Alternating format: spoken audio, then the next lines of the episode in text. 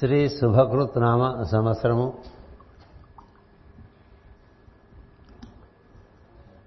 ఆషాఢ పౌర్ణమి సందర్భంగా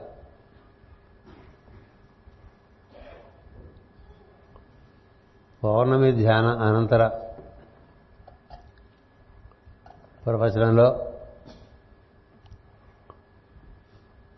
పాల్గొనడానికి ఉద్యుక్తులైనటువంటి సోదర సోదరి బృందానికి నా హృదయపూర్వకమైనటువంటి నమస్కారములు. ఆషాఢ పౌర్ణమి ఘడీలలో దైవము గురు రూపం ధరించి తన చల్లని స్పర్శ మన హృదయమునందు కలిగిస్తాడు. దానిని పొందడానికి యోగ సాధకులు ఎంతో తహతహలాడుతూ ఉంటారు. దానిని అనుభవిస్తూ శాశ్వతంగా ఆనందం పొందేటువంటి యోగేశ్వరులు ఉన్నారు యోగులు ఉన్నారు మునీశ్వరులు ఉన్నారు. మన హృదయమందు దైవము దైవము హృదయమునందు మనము అనేటువంటి ఒక అనుబంధం మనకి ఉన్నది.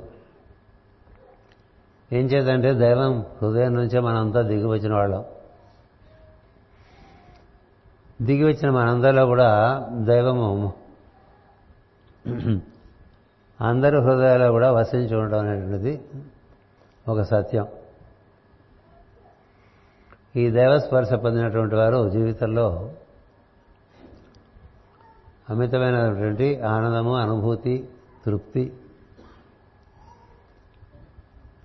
వైభవము ఇలాంటివన్నీ అనుభవిస్తూ ఉంటారు. జీవుడు ఆనందం కోసమే ఈ శరీర ప్రవేశం చేస్తాడు. ఈ శరీర ప్రవేశం చేసినప్పుడు తనను తాను మర్చిపోయేటువంటి సమయం ఆషాఢ మాసం. గుర్తుపెట్టుకోండి. ఉదయం కూడా చెప్పాను పునర్వసు పుష్యమి. దాటి ఆశ్లేషలోకి రాగానే ప్రతి సంవత్సరం పుట్టుకొచ్చిన జీవులు తమను తాము మర్చిపోతారు. నేను అంటే మర్చిపోతారు.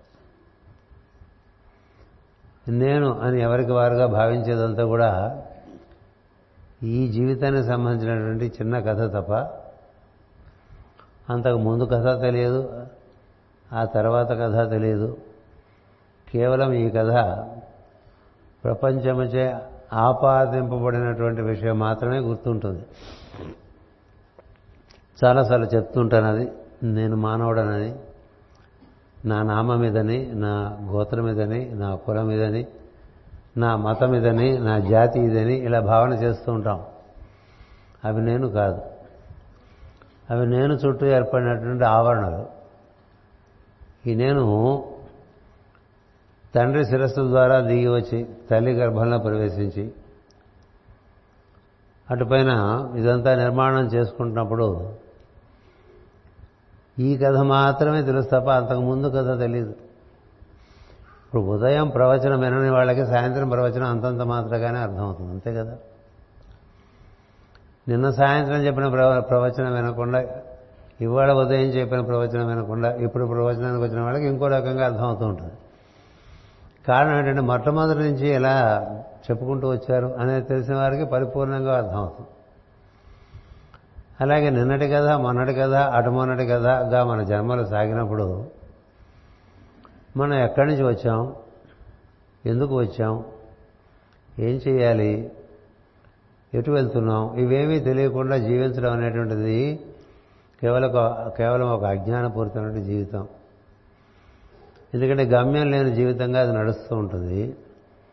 దానికి కారణం కూడా నేను చెప్పాను. మానవ ప్రజ్ఞ శిరస్సు నుండి బయలుదేరి అలా అధోముఖంగా దిగివచ్చి బొడ్డులోకి అంతకన్నా కింద ప్రాంతాల్లోకి వచ్చినప్పుడు ఎంతసేపు తనకేం కావాలి అనేది ఒక్క విషయమే తెలిసి ఉంటుంది. జంతువులకు ఏ విధంగా తన శరీరాన్ని పోషించుకోవడానికి ఎంత తాపత్రయ పడుతూ ఉంటుందో మానవుడు కూడా అలాగే తన కోసం జీవిస్తూ ఉంటాడు. తన కోసం జీవించే మానవుడికి తన కోసం జీవించే జంతువుకి పెద్ద తేడా లేదు. దేవతల్ని గమనిస్తే పంచభూతాలని గమనిస్తే నవగ్రహాలని గమనిస్తే సూర్యమండలాన్ని గమనిస్తే వృక్షజాతిని జంతుజాతిని ఖనిజ జాతిని గమనిస్తే అందరూ కూడా తమ కోసం అని కాక అందరి కోసం జీవిస్తూ ఉంటారు. అందరి కోసం జీవించడం నుంచి మన కోసం జీవించడంగా మనం ఎప్పుడైతే కుంచుకొని పోతామో అప్పుడు మన జీవితం చాలా అస్తవ్యస్తంగా ఉంటుంది బాగా ఇరుకుగా ఉంటుంది ఇబ్బందిగా ఉంటుంది రకరకాల బాధలు పడుతూ ఉంటాం. ఏం చేద్దంటే సృష్టి అందరి కోసం నిర్మాణం చేసేది తప్ప ఒక్కరి కోసం నిర్మాణం చేయలే. అందరి కోసం నేను అనుకోవడం పద్ధతి నా కోసం అందరూ అనుకోవడం పద్ధతి. అందుకే నా కోసం అందరూ అనుకోవడం చేత మానవ స్వభావంలో ఒక వికృతమైనటువంటి లక్షణం ఒకటి ప్రవేశిస్తుంది. మీరు వృక్షాలు తీసుకున్నా జంతువులు తీసుకున్నా అందరి కోసం. ఒక వృక్షం ఒక ఫలములు కానీ ఒక జంతువు యొక్క పాలు ఇత్యాది పదార్థములు కానీ అందరి కోసం. మానవుడు తన కోసమే. దేవతలు అందరి కోసమే గ్రహములు అందరి కోసమే. ఈ మతం సృష్టి కథంతా కూడా అందరి కోసం నేను అనే భావనతో పనిచేయటం అనేటువంటిది ఏర్పాటు చేశారు. ఆ భావన వదిలేసి స్వభావం అంటే నా కోసం నా కోసం నా కోసం. నా ఆరోగ్యం నా ఆయుష్ నా ఐశ్వర్యం నా ప్రమోషన్లు నా వ్యాపారాల్లో లాభాలు. నేను నేను నేను. తర్వాత నేను చెప్పాను. నాది నావారు. ఇది స్వభావం అండి. నీవారేమిటి? అందరూ వాడేవారే? అందరూ అక్కడి నుంచే వచ్చారు కదా?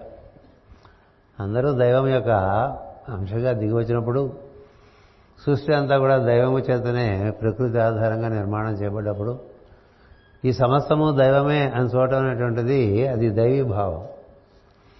ఇందులో మందంటూ ఒకటి ఏర్పాటు చేసుకుని ఒక స్వార్థమైన బుద్ధితో ఆ కొంచెం కోసం పనిచేయడం మొదలు పెడతాను చూసారా? అప్పటి నుంచి స్వభావం ఏర్పడుతుంది. ఎందుకు ఏర్పడుతుందంటే పొద్దున చెప్పుకున్నాం కోరికలు. కోరికల వలన రకరకాల తన కూర్చిన భావములే. ఇప్పుడు మనం ప్రార్థన చేస్తున్నా కూడా నాకు ఎంత వికాసం కలిగింది. మాస్టర్ గారు నన్ను ఎంత అనుగ్రహించారు. నేను ఎంత వృద్ధిలోకి వచ్చాను. నాకు అమృతత్వం కలుగుతుందా? నేను బ్రహ్మత్వం వైపు నడుస్తున్నానా అని తన గురించి ఆలోచిస్తాడు కదా అది స్వార్థమే. అంటే మొత్తం ఏమైపోయిందంటే ఇహము పరము అంతా కూడా తన చుట్టూనే అలుకోవడం మొదలుపెట్టాడు. అలాంటి స్వార్థపడికి ఏమిటి ఉపయోగం? వాడు ఎక్కడుంటే వాడి వల్ల ఎవరికి ఉపయోగం? నేను చెప్పే కదా ఎవరి ఉనికి వల్ల ఇతరులకి సౌఖ్యము? వారు ఉండాలనుకుంటారు కదా పది కాలం ఎవరన్నా వెళ్ళిపోయాడు అనుకోండి లోకకంటే కూడా అమ్మాయ వెళ్ళిపోయాడు బాబు అనుకుంటారు ఎందుకని వాడి కోసమే బతుకుతూ ఇతరులందరినీ ఇబ్బంది పెట్టేవాళ్ళు ఉంటారు కొంతమంది. అందరి కోసం బతుకుతూ తాము ఇబ్బంది పడేవాళ్ళు ఉంటారు కొంతమంది. రెండు ఉంటారు. ఇబ్బంది పడుతున్నా పది మందికి ఉపయోగపడుతున్నాం కదా అనుకునేటువంటిది సృష్టి ధర్మం.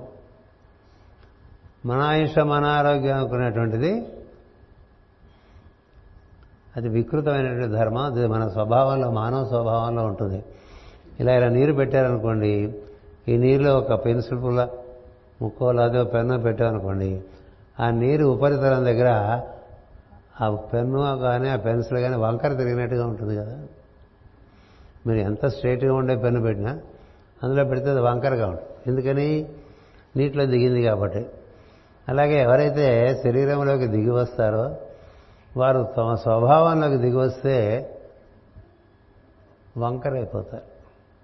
అది ఆషాఢ మాసం కథ ఆశ్లేష కథ. అందుకని అప్పటి నుంచి పాము చే మింగబడినటువంటి జీవులాగా బతుకుతూ ఉంటారు.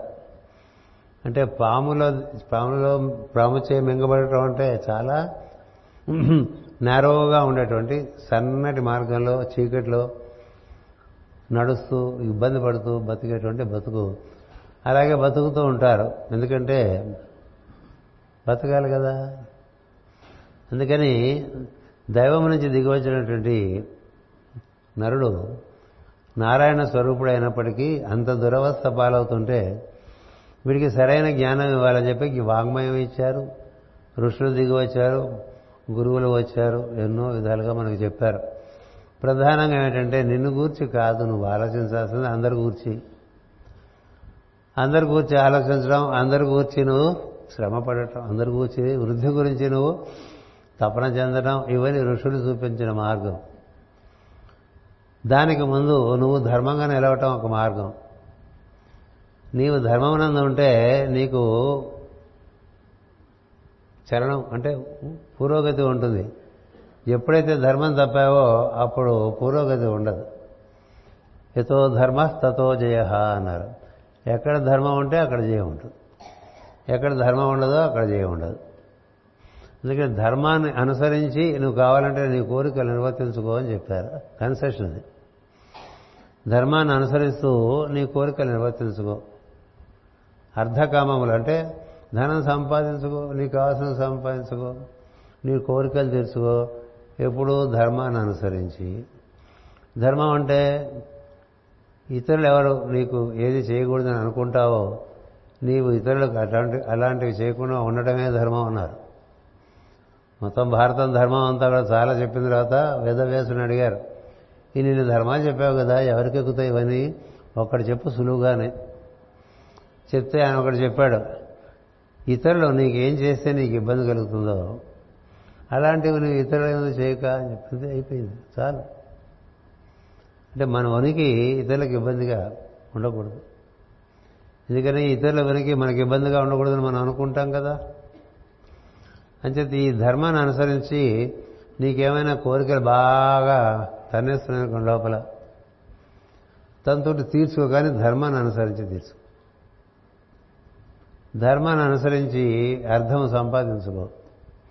అంటే నీకు భావాలు కలిగినవన్నీ నిర్వర్తించుకుంటూ ఉండు. ధర్మాన్ని అనుసరించి. ధర్మం అనుసరి వదిలి అనుసరిస్తే కర్మ పుడుతుంది. ధర్మాన్ని అనుసరించి మనం కనుక ప్రవర్తించడం మొదలు పెడితే ధర్మాన్ని విసర్జించి మనం ప్రవర్తించడం మొదలు పెడితే కర్మ పుట్టుకొస్తుంది. కర్మ ఎక్కడ పుడుతుందంటే ప్రకృతి ధర్మాన్ని నువ్వు అనుసరించినప్పుడు కర్మ పుడుతుంది. దానివల్ల బంధం. దేహంలో దిగటం వల్ల కొంత బంధం. జ్ఞానం లేకపోవడం వల్ల బంధం.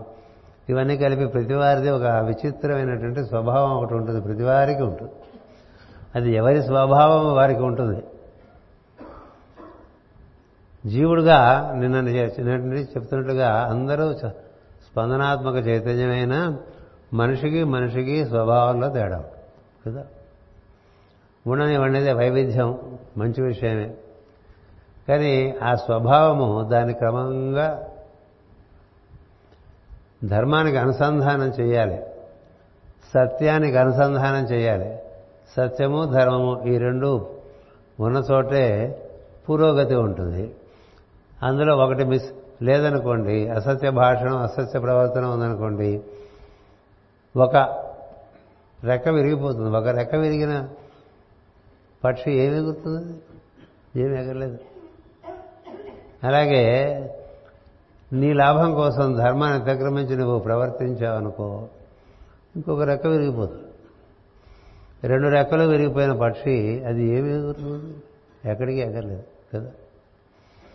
అందుచేత ఈ ఆషాఢ మాసంలో ఒక్కసారి ఇవన్నీ గుర్తు చేస్తారు. ఎలా జీవించడం వల్ల నీ స్వభావం ఒక ఉత్తమ స్వభావంగా ఏర్పాటు చేసుకోవడం వల్ల దాని ఆధారంగా జీవుడు ఈ లోకంలో చక్కని మహత్కార్యములు చేస్తూ చక్కని అనుభూతి పొందుతూ వైభవంతో జీవిస్తూ ఉండవచ్చు. లేదు అంటే ఇదే ప్రపంచంలో బందీకృతుడై జీవిస్తూ ఉండవచ్చు. ఈ ప్రపంచంతో మనం అనుబంధం ఏర్పరచుకోవచ్చు బంధం కూడా ఏర్పరచుకోవచ్చు. ప్రపంచంలో ఏమీ చెడేం లేదు. నీ నీ యొక్క ప్రతిస్పందన ప్రపంచంతో ఎలా ఉంటుంది అనే దాన్ని బట్టి నీకు ఈ ప్రపంచం సుఖమిస్తుందా దుఃఖమిస్తుందా అని. అందుచేత ప్రపంచం యొక్క తీరుతెన్నులు కూడా నీకు తెలియాలి. దాన్ని అవగాహన చేసుకుని నీదైనటువంటి ధర్మ ప్రవృత్తితో నువ్వు ప్రవర్తిస్తున్న వరకు ఇదంతా సృష్టి వైభవముగా అమ్మవారి వైభవముగా అమితానందం ఇచ్చేటువంటి ఒక స్థితి ఉన్నది.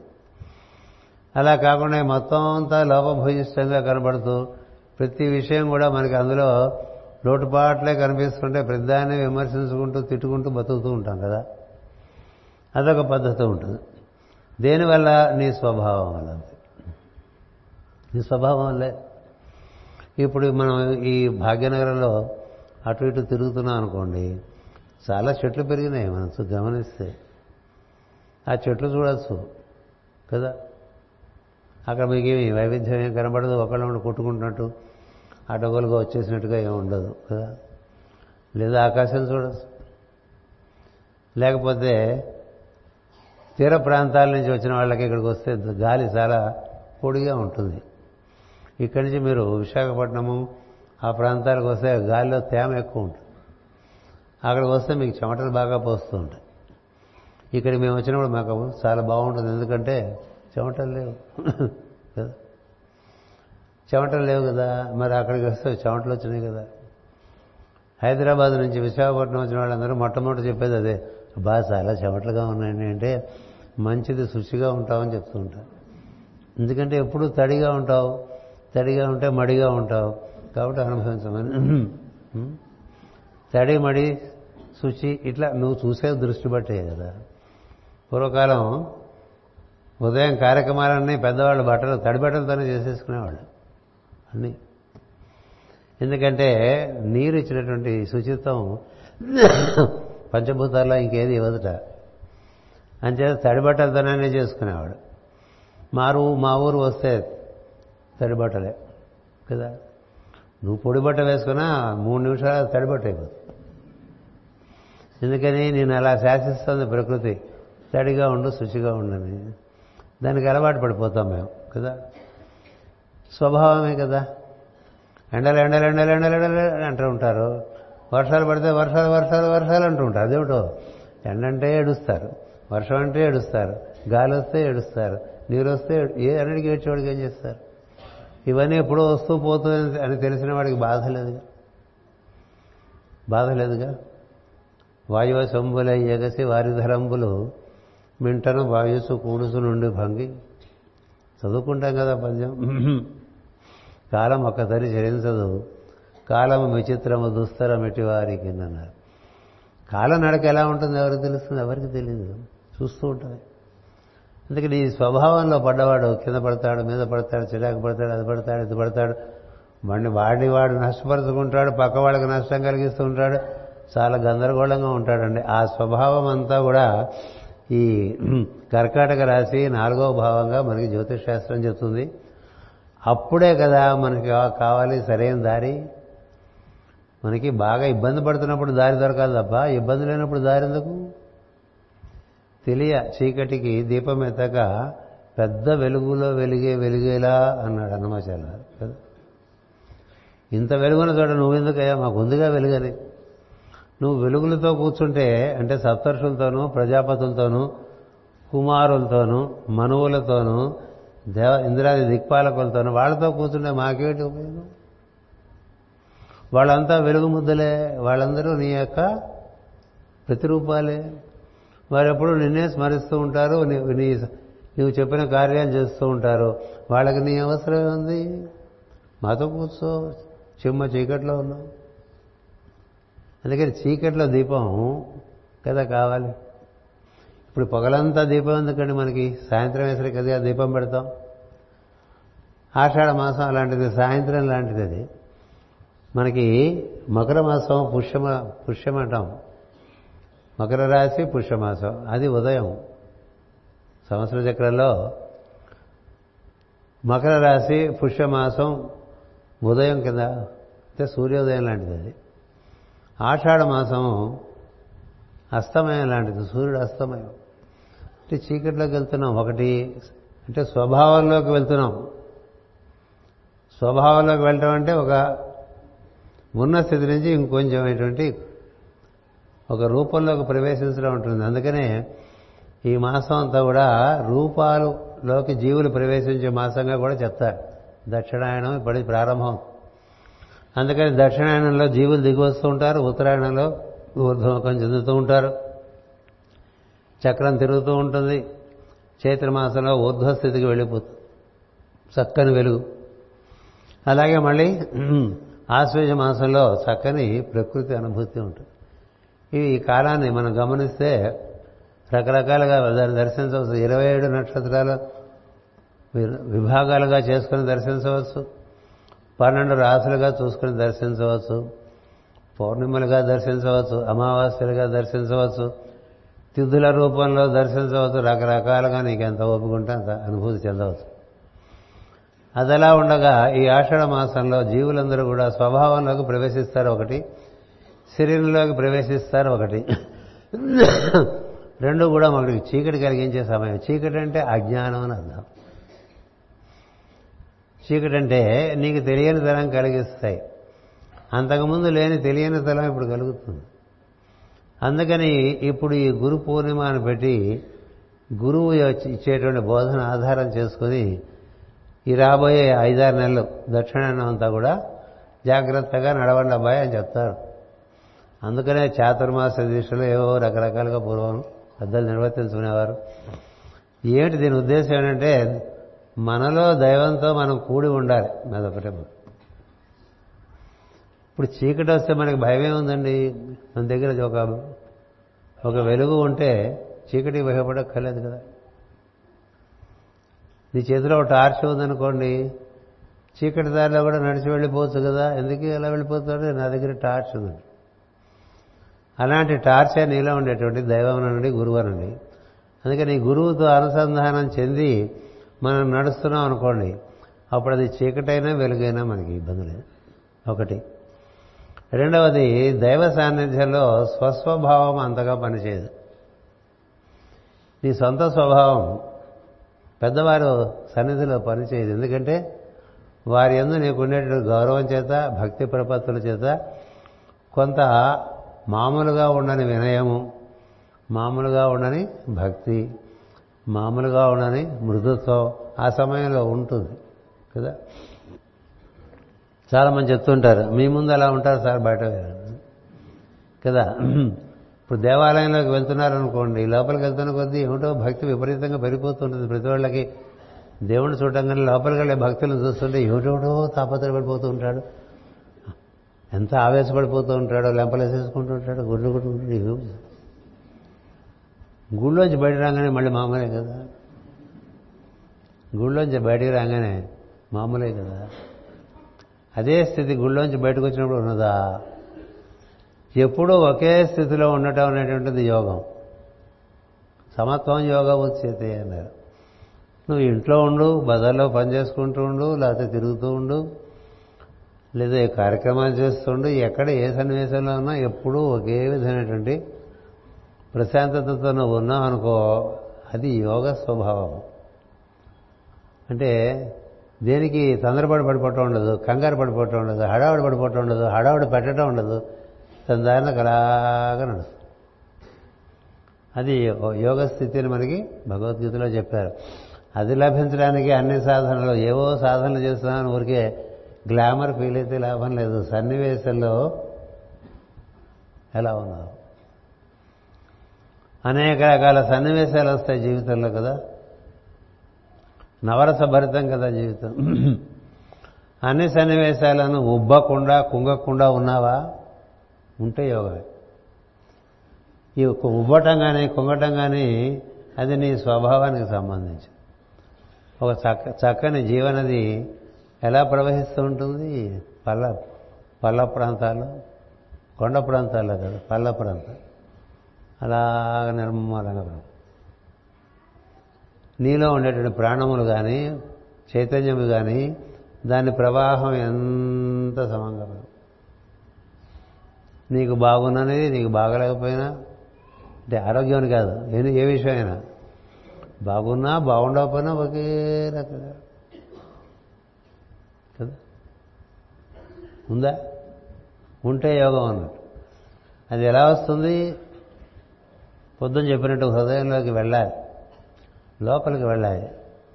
లోతైన జీవితం ఒకటి మనకి ప్రారంభం కావాలి. ఆ లోతుల్లో జీవించడమే ప్రధానంగా ఉండాలి. డిప్ డీప్ అని అంటాం కదా ఇంగ్లీష్లో. Dip deep? నీ మనసు బాహ్యంలో తిరిగేటువంటి మనసు. దానిని శ్వాసతో అనుసంధానం చేసి దాన్ని లోపలికి తీసుకువెళ్ళే ప్రయత్నం చేసి ఆ శ్వాస ఉచ్ఛ్వాస నిశ్వాసలుగా దాన్ని గమనించి ఆ శ్వాస కూడా ఒక సమస్థితి ఏర్పడుతుంటుంది. దాన్ని బాగా గమనిస్తూ ఉంటే slow soft deep and uniform అని నాలుగు లక్షణాలు చెప్పారు దానికి. Slow soft deep and uniform అంటే ఎప్పుడు ఒకే రకమైన లోతులోకి వెళ్ళాలి. శ్వాసన పట్టుకుని. అదే వేగంతో వెళ్ళాలి. యూనిఫామిటీ ఉండాలి. సాఫ్ట్గా పీల్చాలి అంటే గాలి పీల్చేప్పుడు ఇక్కడ ఈ నాసాగ్రం దగ్గర శబ్దం చేయడం కానీ గాలి వదిలేప్పుడు ఇక్కడ కంఠం దగ్గర శబ్దం కానీ చేయకూడదు. చేస్తే అక్కడ పుండు అయిపోతుంది నెమ్మదిగా. ఏం చేద్దంటే వాయువు అగ్ని ఒకదాంతో ఒకటి అనుసంధానం కలిగి ఉంటాయి నువ్వు బాగా ప్రాణాయామం చేసే ప్రాణాయామం చేసేటువంటి వారంటే శ్వాస పిలిచి ప్రయత్నం చేసేటువంటి వాళ్ళు ఉన్నారే వాళ్ళందరికీ ఈ ముక్కు దగ్గర ఈ గొంతు దగ్గర జబ్బులు వస్తుంటాయి. ఎందుకంటే సాఫ్ట్గా చేయరు. తర్వాత నెమ్మదిగా చేయమంటారు. హెచ్చరికగా రారా అంటూ ఉంటాం కదా. దేవుని కూడా గగ గబాన్ వచ్చాక మేము కంగారు పడిపోతాం. అందుకని నెమ్మదిగా రా అని చెప్పడానికే హెచ్చరికగా రారా అంటాం కదా. నెమ్మదిగా శ్వాస తీస్తే నెమ్మదిగా శ్వాస వదిలితే ఏం జరుగుతుంది? నీ మనసుకి నెమ్మదితనం వస్తుంది. లేకపోతే రాదు. అది ఎన్నాడు పోయినా రాదు. ఇట్టా హడావాడిగా లేడిచి లేడికి లేచిందే వేళ అన్నట్టుగా పరిగెత్తేవాళ్ళు బోళ్ళు మంది ఉంటారు. పరిగెత్తకపోయినా ఆలోచనలు బాగా పరిగెడుతూ ఉంటాయి. కదా? ఎంత తీవ్రంగా ఎంత వేగంగా ఆలోచనలు పరిగెడుతూ ఉంటాయండి. ఎందుకంత వేగం? అవసరమా? అవసరమా? అయినప్పటికీ పరిగెడుతూ పరిగెడుతూ పరిగెడుతూ మధ్యాహ్నంకే అలసట వచ్చేస్తుంది చాలామంది ఎందుకని? ఆలోచనల వేగం. ఏం చేయలే పని. పని చేయకుండా ఆలోచనల వల్లే అలసిపోతూ ఉంటాం. పని చేసి అలసిపోయేటండి అది వేరే సంగతి. పనిలో కూడా అలుపు లేకుండా పని చేసే పరిస్థితి ఉంటుంది. ఇది ఎప్పుడంటే నీ మనసు ప్రశాంతంగా ఉన్నప్పుడు. మనసు ప్రశాంతంగా ఉండి అలాంటి మనసుతో నీవు ఇంద్రియములను దేహాన్ని నియమించి పనిచేసేవాడికి ఆయా ఆయాసమే ఉండదు. ఎంత పనైనా చేస్తాడు. అది తర్వాత విషయం. అసలు మనసుకు వేగం తగ్గాలిగా?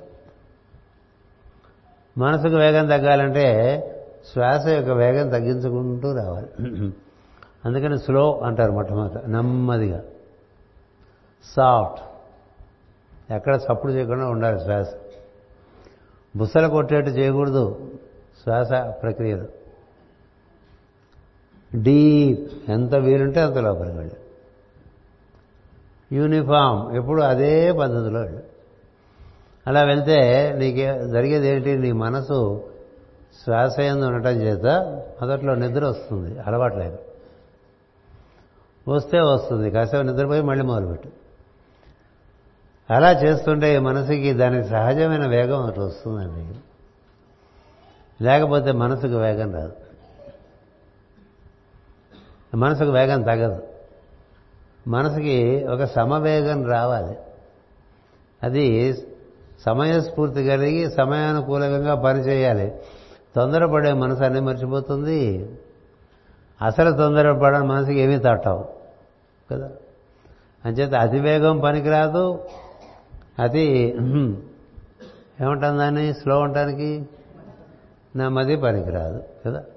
ఏదైనా అతి సర్వత్రా వర్జయత్. అందుకని ఆ సమవేగం నీ మనసుకి రావాలంటే శ్వాస ఒకటే ఆధారం. శ్వాస ఆధారంగానే మనసు పనిచేస్తుంది. శ్వాస ఆగిందనుకోండి మనసు చేయగలిగింది ఏం లేదు కదా? కొంచెం ఉక్కిరి బిక్కిరి అయిందంటే గందరగోళ పడిపోతుంది మనసు. ఇక శ్వాస మటుకు నువ్వు లోపలికి వెళ్తే నీకు జరిగేది ఏమిటి? నువ్వు హృదయ ప్రాంతాల్లోకి వెళ్తావు. ఎందుకంటే అక్కడి నుంచే శ్వాస నిర్వర్తింపబడుతుంది శరీరంలో. శ్వాస హృదయం యొక్క ప్రాంతం హృదయం అంటే గుండెకాయ అని ఒకటి అర్థం ఉంది. హృదయం అంటే నీ స్పందన నీకు ఎక్కడ వినిపిస్తుందో అదే హృదయం. హృదయం అనే పదానికి అర్థం కూడా నేను ఎక్కడ ఉన్నాను అని. హృత్ అయం అంటే నేను ఇక్కడ ఉన్నాను. ఐఆమ్ హియర్ అన్నారు అయాం అయాం అని చెప్తున్నాను కదా నేను నుంచి. నేను ఎక్కడ ఉన్నాను అంటే అక్కడ ఉన్నావు నువ్వు. సరే నీ అడ్రస్ నీకు తెలియదు కదా మామూలుగా. మా అడ్రస్ ఎక్కడంటే fourteen thirty eight Radhamadhavam Muppadi colony Visakhapatnam two అని చెప్పొచ్చు కదా ఎందుకంటే నలభై యాభై నుంచి అక్కడ ఉంటాం కదా అది కాదు అడ్రస్. నీ హృదయమే నీ చిరునామా. అక్కడికి మనం చేరాలి. చేరాలంటే శ్వాసే ఆధారం. శ్వాస ద్వారా నువ్వు అక్కడ చేరినప్పుడు క్రమంగా ఈ లోపలికి ప్రవేశించి బయటికి వచ్చి ఇట్లా నిరంతరం సాగే శ్వాస అద్భుతం కాదు. ఇది ఇట్ నాట్ ఎ మిరకిల్ అది మిరకిల్ నువ్వు గాలి పిలుస్తున్నావు అనుకుంటున్నావు తప్ప గాలి పిలువబడుతోంది వదలబడుతోంది. ఈ వదలబడుతున్న పిలువబడుతున్నటువంటి గాలి నీలో ఏ ప్రజ్ఞ నిర్వర్తిస్తోంది? That should be your enquiry point దాని ఎందు నీకు అన్వేషణ ఉండాలి. కదా? అలా అన్వేషణ ఉంటే క్రమంగా ఏ ఉచ్ఛ్వాస నిశ్వాసగా మారుతోందో ఆ ప్రాంతంలోకి వెళ్తావు నువ్వు. ఉచ్ఛ్వాస నిశ్వాసగా మారుతుంది నిశ్వాస ఉచ్ఛ్వాసగా వస్తూ ఉంటుంది. ఈ ఉచ్ఛ్వాస నిశ్వాసగా మారే సమయంలో దాన్ని గమనిస్తూ ఉంటే ఆశ్వాసే లోపలికి వెళ్ళిందే బయటకు వస్తుంది. ఈ లోపలికి వెళ్ళి బయటకు వచ్చేది కొంచెం నెమ్మదిగా ఉంటుంది అక్కడ. అది ఎలా ఉంటుందంటే పెద్దలేని చెప్పారంటే మనం ఒక వేగంలో కారులో వెళ్తూ ఉంటే ఒక యూటర్న్ తీసుకోవాలనుకోండి ఒక యూటర్న్ తీసుకోవాలంటే కొంత నెమ్మది చేస్తాం కదా? డ్రైవింగ్. అదే వేగంతో యూటర్న్ చేయలేం కదా? అలాగే ఈ ఉచ్ఛ్వాస నిశ్వాసగా మారే సమయంలో జరిగేటువంటి నెమ్మదితనంలో నీకు ఇంకొక ప్రక్రియ తెలుస్తుంది. శ్రద్ధగా దాన్ని నిర్వర్తించుకుంటే దాన్నే స్పందనం అంటారు. అక్కడ నీకు లోపల ఇలా ముచ్చుకు ముడుచుకోలు విచ్చుకోలుగా ఒక స్పందనం జరుగుతుంటే అది ఆధారంగా ఈ శ్వాస నడుస్తోందని తెలుసు. ఆ ప్రాంతంలోకి వెళ్ళేసరికి నీకు బయట విషయాలన్నీ కూడా నీ మనసుకు అప్పుడు పటం ఎందుచేతంటే నీ మనసు ఇప్పుడు అంతర్ముఖమైంది. ఎప్పుడూ బహిర్ముఖంగా ఉండే మనసు బహిర్ విషయాలే గుర్తు చేస్తూ ఉంటుంది. అంతర్ముఖమైన మనసు ఏం చేస్తుంది? క్రమంగా దానికి అలవాటు చేస్తే లోపల విషయాలు చూడటం మొదలు పెడుతుంది కదా? లోపల విషయాలు. అంతర్ముఖంగానే ఏదైనా ఈ మొత్తం సాధనంతా అంతర్ముఖమే బహిర్ముఖంగా ఏం లేదు. ఆత్మ సాధనకి బయట కార్యక్రమాలు ఏం లేవు. అంతర్ముఖ సాధన. అంచేత లోపలికి వెళ్ళినప్పుడు నీకు ఈ స్పందన దొరికిందనుకోండి దాని ఎందు నీకు మనసు నిలబడ్డదనుకోండి అప్పుడు నువ్వు బాహ్య నుంచి చాలా లోపలికి వెళ్ళిపోయి ఉంటావు. వెళ్ళిపోయి వల్ల బాహ్య విషయాలు అంతగా నీ భావనలోకి రావు. ఈ లోపల ఈ శ్వాస ఈ స్పందన ఇది నిర్వర్తించేటువంటి కార్యక్రమం దాని ఎందు బాగా నిమగ్నమై ఉండటం చేత నీ క్రమంగా అక్కడ ఒక కార్యక్రమంగా కనిపిస్తూ ఉంటుంది అది. ఇది ఎవరో నిర్వర్తిస్తున్నారు లోపల. అదే క్రియ. లోపల ఒక క్రియ జరుగుతుంటే అంతరంగంలో ఆ క్రియ ఆధారంగా బయట నువ్వు ఎన్నెన్నో కార్యక్రమాలు పిచ్చివో మంచివో చేసుకుంటున్నావు. మంచి కార్యక్రమాలు చేయాలన్నా పిచ్చి కార్యక్రమాలు చేయాలన్నా అదే ఆధారం కదా? అక్కడికి వెళ్ళినప్పుడు నీకు వినిపించేటువంటి శబ్దము నేను ఇక్కడ ఉన్నాను అని. నేను ఇక్కడ ఉన్నా. ఎవరున్నారు అక్కడ? నిన్ను నడిపించేవాడు అక్కడే ఉన్నాడు. నువ్వు అక్కడే ఉన్నావు. అక్కడే కూర్చో. ఇలా మనం ప్రయత్నం చేస్తుంటే ఏం జరుగుతుంటే ఇలా ప్రయత్నం జరగాలంటే నిన్న సాయంత్రం ఇవాళ పొద్దున జరిగే బాహ్య కార్యక్రమాలు కొంతవరకు మనం నియమించుకుని దాన్ని చక్కగా ఒక పద్ధతిలో పెట్టుకోవాలి. ఏది? మన కరచరణాదులు వాడటం విషయంలో కానీ వాక్కు వాడటం విషయంలో కానీ కోరికలు కర్తవ్యాల మధ్య ఉండేటువంటి విచక్షణ తెలియటం విషయంలో కానీ ఇవన్నీ చక్కగా నిర్వర్తించుకుంటూ సత్యం వద ధర్మం చేర కదా? ఇవి లేకుండా ఆత్మసాధన జరగదు గుర్తుపెట్టుకోండి. సత్యము పలకనివాడు ధర్మం ఆచరించినవాడు ఆ యోగం చేస్తున్నట్టు అంటే అది పరిహాసమే తప్ప అందులో ఏ సత్యము లేదు. ఎందుకంటే దైవానికి చేరాలంటే కొన్ని గుణములు నీలో ఏర్పడాలి. ఆ గుణములు ఏర్పడటానికే మనకి మొదటి అధ్యాయాలన్నీ కూడా రెండు మూడు నాలుగు ఐదు అధ్యాయాలు భగవద్గీతలను యమ నియమ ఆసనాది కార్యక్రమాలు పతంజలి యోగ సూత్రాలను ఇచ్చారు. అవి నిర్వర్తించుకుంటే నీ జీవితం ధర్మయుక్తంగా ఉంటుంది సత్యపరంగా ఉంటుంది. ఈ సత్యము ధర్మాన్ని ఆశ్రయించి నువ్వు జీవితాన్ని గడుపుకుంటూ ఉండవచ్చు యోగం కూడా చేసుకుంటూ ఉండవచ్చు. రెండు జరుగుతుంటాయి. ఇలా జరుగుతుంటే నువ్వు ఈ లోపలికి వెళ్ళే ఉండి అక్కడ ఉండే ప్రయత్నం చేస్తున్న సందర్భంలో నీకు తెలుస్తుంది లోపల ఏం జరుగుతుందో? లోపల ఆ స్పందనము నిన్ను సూక్ష్మ స్పందనం అనేటువంటి చోటుకి తీసుకెళ్తుంది. అంటే ఇంకొంచెం లోపలికి అనమాట అంటే మనసు నుంచి శ్వాసలోకి వచ్చాం శ్వాస నుంచి స్పందనం దగ్గరికి వచ్చాం స్పందన నుంచి సూక్ష్మ స్పందనానికి వచ్చాం. అక్కడ నీకు ఒక వెలుగు స్తంభం ఉంటుంది. వెలుగు స్తంభం ఉంటుంది. అంటే మనం చూడండి అలా కొంత ఇక్కడ పక్క ఈ పక్కకి వెళ్ళినా ఈ పక్కకి వెళ్ళినా ఒక లిఫ్ట్ ఉంటుంది కదా. లిఫ్ట్లో వెలుగు ఉంటుంది.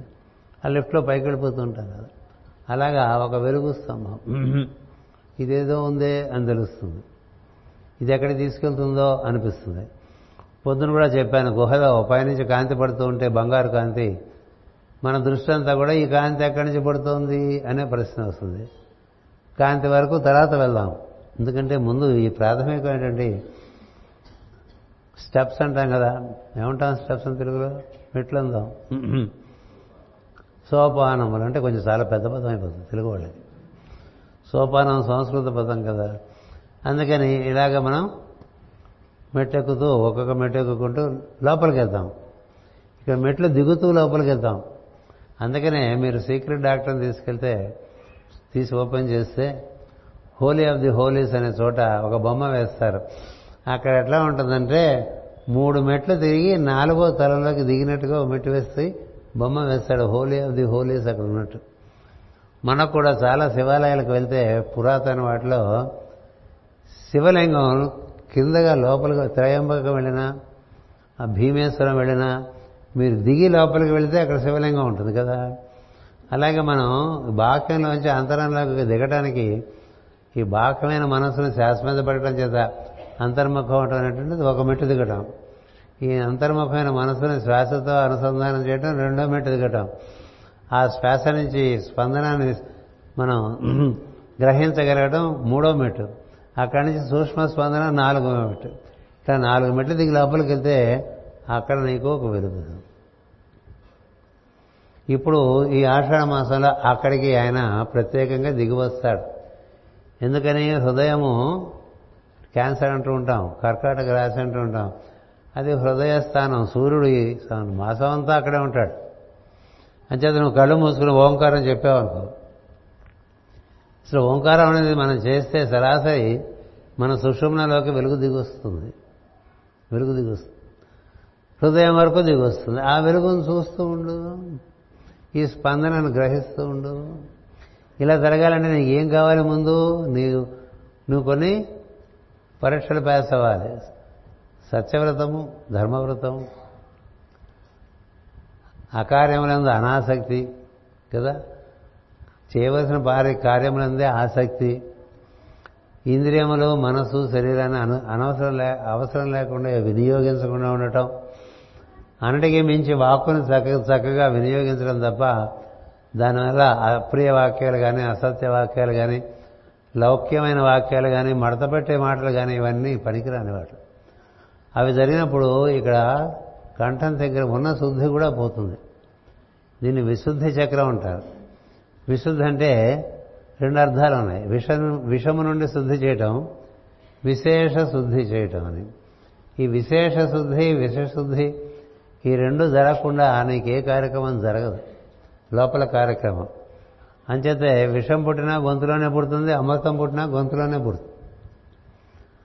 అందుచేత యోగాభ్యాసం అంటే దాని నిండా నియమాలు ఉంటాయి.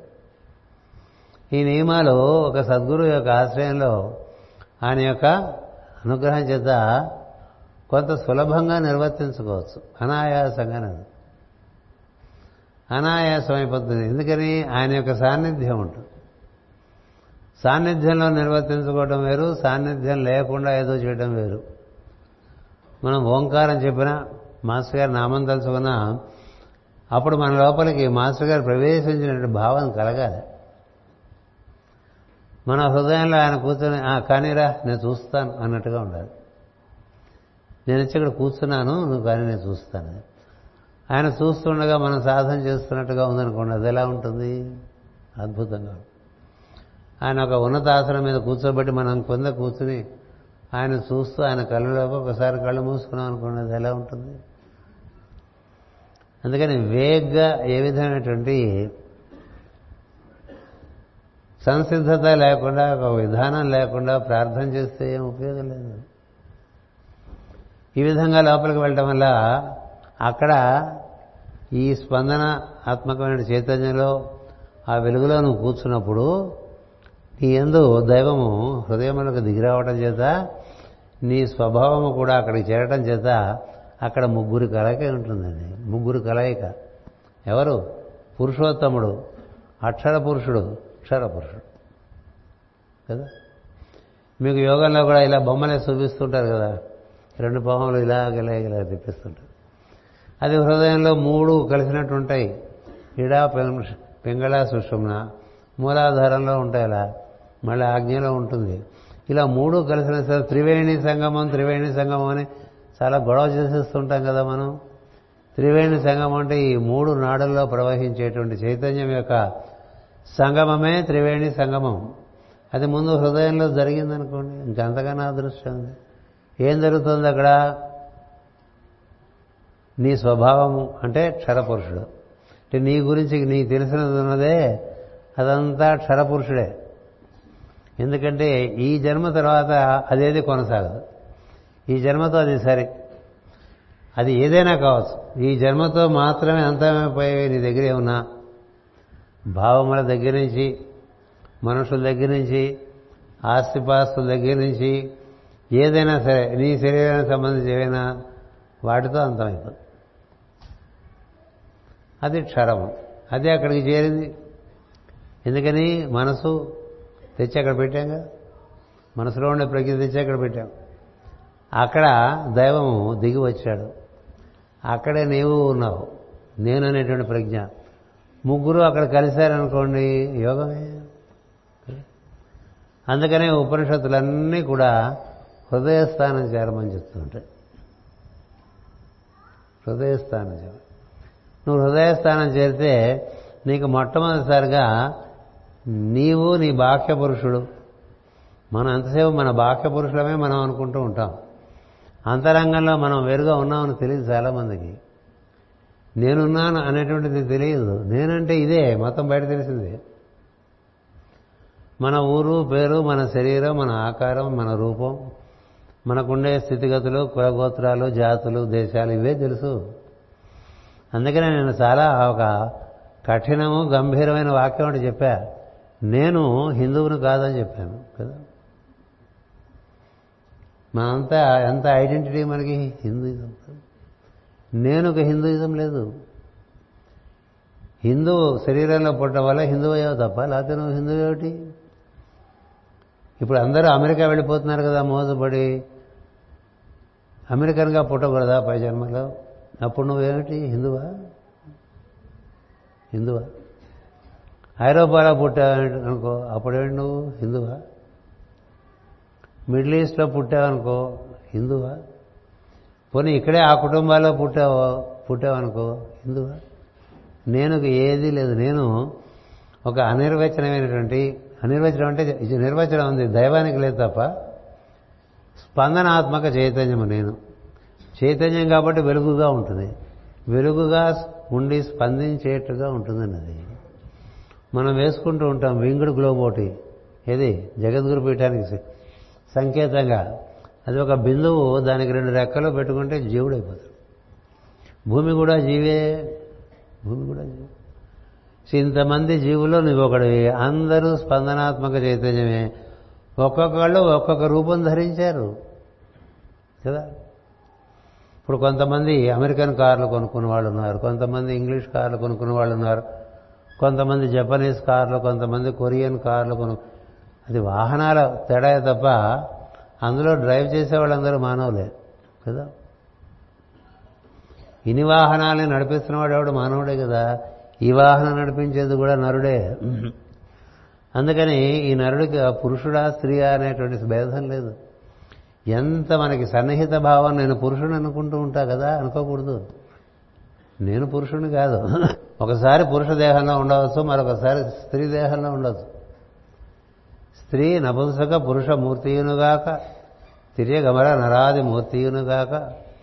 ఇట్లా మనకి పద్యం చదువుకుంటాం గజేంద్ర మోక్షంలో కదా. అంచేత నువ్వు ఏ శరీరంలో ప్రవేశిస్తే నువ్వు ఆ శరీరం అయిపోతావా? చెప్పు. నువ్వు ఫోర్డ్ కార్లో ప్రయాణం చేస్తుంటే నీ పేరు ఫోర్డా? ఫోర్డా. నువ్వు సుజుకి కార్లో ప్రయాణం చేస్తుంటే నీ పేరు సుజుకియా? కియా కార్లో ప్రయాణం చేస్తుంటే కీ అయిపోతుంటావా? అట్లా అయిపోతావా? నేను వేరు. నేను ఈ శరీరంలో ఉన్న మనసు ఇంద్రియములు శరీరమును వినియోగించుకుని ప్రపంచంతో అనుభూతి చెందటానికి వచ్చాను అది తెలియాలి. ఈ అనుభూతి చెందటంలో కూడా నిన్న చెప్పినట్టుగా ఒక కొన్ని నియమాలు ఉన్నాయి కొన్ని ధర్మాలు ఉన్నాయి. అవి అనుసరించి నువ్వు ప్రవర్తిస్తుంటే నీకు అంతా అనుభూతే. లేకపోతే అన్నీ తిప్పలే. ఈ తిప్పలు పడలేక ఎటో పోదాం అనుకుంటాం కదా దైవం అని. దైవం అంటే ఏమిటో తెలియదు. ఎటో తెలియకుండానే అది ఏదో బాగుంటుంది అనుకుని వెళ్ళిపోదాం అనుకుంటాం. అక్కడ ఎట్లా ఉంటుందో నీకు తెలియదు అక్కడ ఎట్లా ఉంటుందో నీకు తెలియదు. ఇప్పుడు ఇవాళ మధ్యాహ్నం తోటకూర బజ్జీలు పెట్టి బజ్జీలు పెట్టారు కదా. అక్కడ తోటకూర బజ్జీలు దొరకవు. వెళ్తావా? అక్కడ ఇడ్లీ దొరకవు. అక్కడ మసాలా దోశ దొరకదు. అక్కడ పెసరట్టు దొరకదు. అక్కడ ఉప్మా దొరకదు. ఎందుకు అక్కడికి వెళ్ళి ఏం చేయాలో ఇక్కడ వారింది? నీకు ఉండటం తెలియాలి తప్ప సవ్యంగా ఎక్కడుంటే ఏంటి?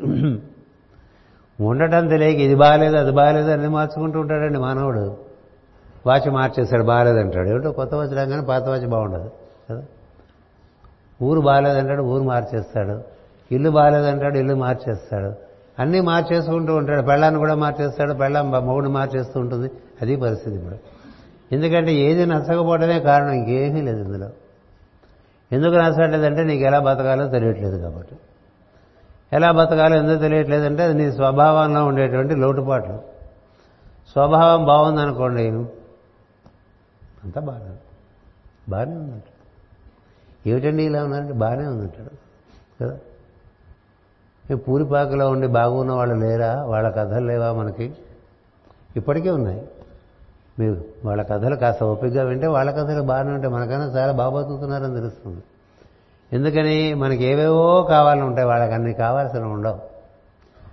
అందుచేత హృదయం చేరటం వల్ల మనకి జరిగేటువంటి ప్రధానమైనటువంటి ఉపకారం ఏంటంటే నీ స్వభావము ఏదైతే నువ్వు అనుకుంటున్నావో ఏది నువ్వు కాదో నువ్వు నీ మూలము మూడు కలుస్తాయి నీకు ఎంతకన్నా కావాలి. ఈ మూడు కలిసిన చోటే ప్రార్థనా స్థలము. గుర్తుపెట్టుకోండి. ఈ మూడు కలవని చోట ప్రార్థన లేదు.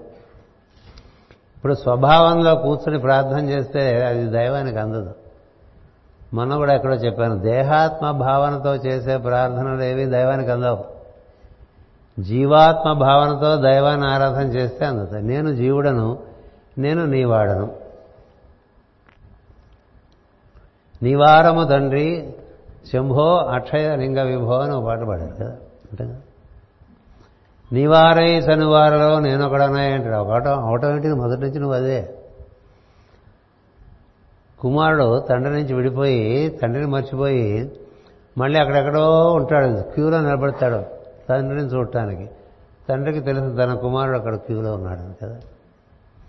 ఎలాగోలా ఈయన చేరుకుంటే బాగుండని మనం తాపత్రపడుతుంటాం కదా. ఎలాగోలా చేరుకునే పరిస్థితి కాదు. అతని వాళ్ళమే మనం. తెలిసేయాలి. దానికి జ్ఞానం కావాలి. నేను అనేటువంటి జీవ ప్రజ్ఞ దైవానికి చాలా సన్నిహితం. నేను అనేటువంటి స్వభావంతో కూడిన ప్రజ్ఞ దైవానికి అంత దగ్గర కాదు. ఎందుచేతంటే నీవు అతడి నుంచి వచ్చావు. నేను అతడి నుంచి వచ్చాను. నేను ఏర్పాటు చేసినవన్నీ నీ నీ సంకల్పంతో నువ్వు ఏర్పాటు చేసుకున్నావు. ఆయన ఏర్పాటు చేసినవి ఉన్నాయి.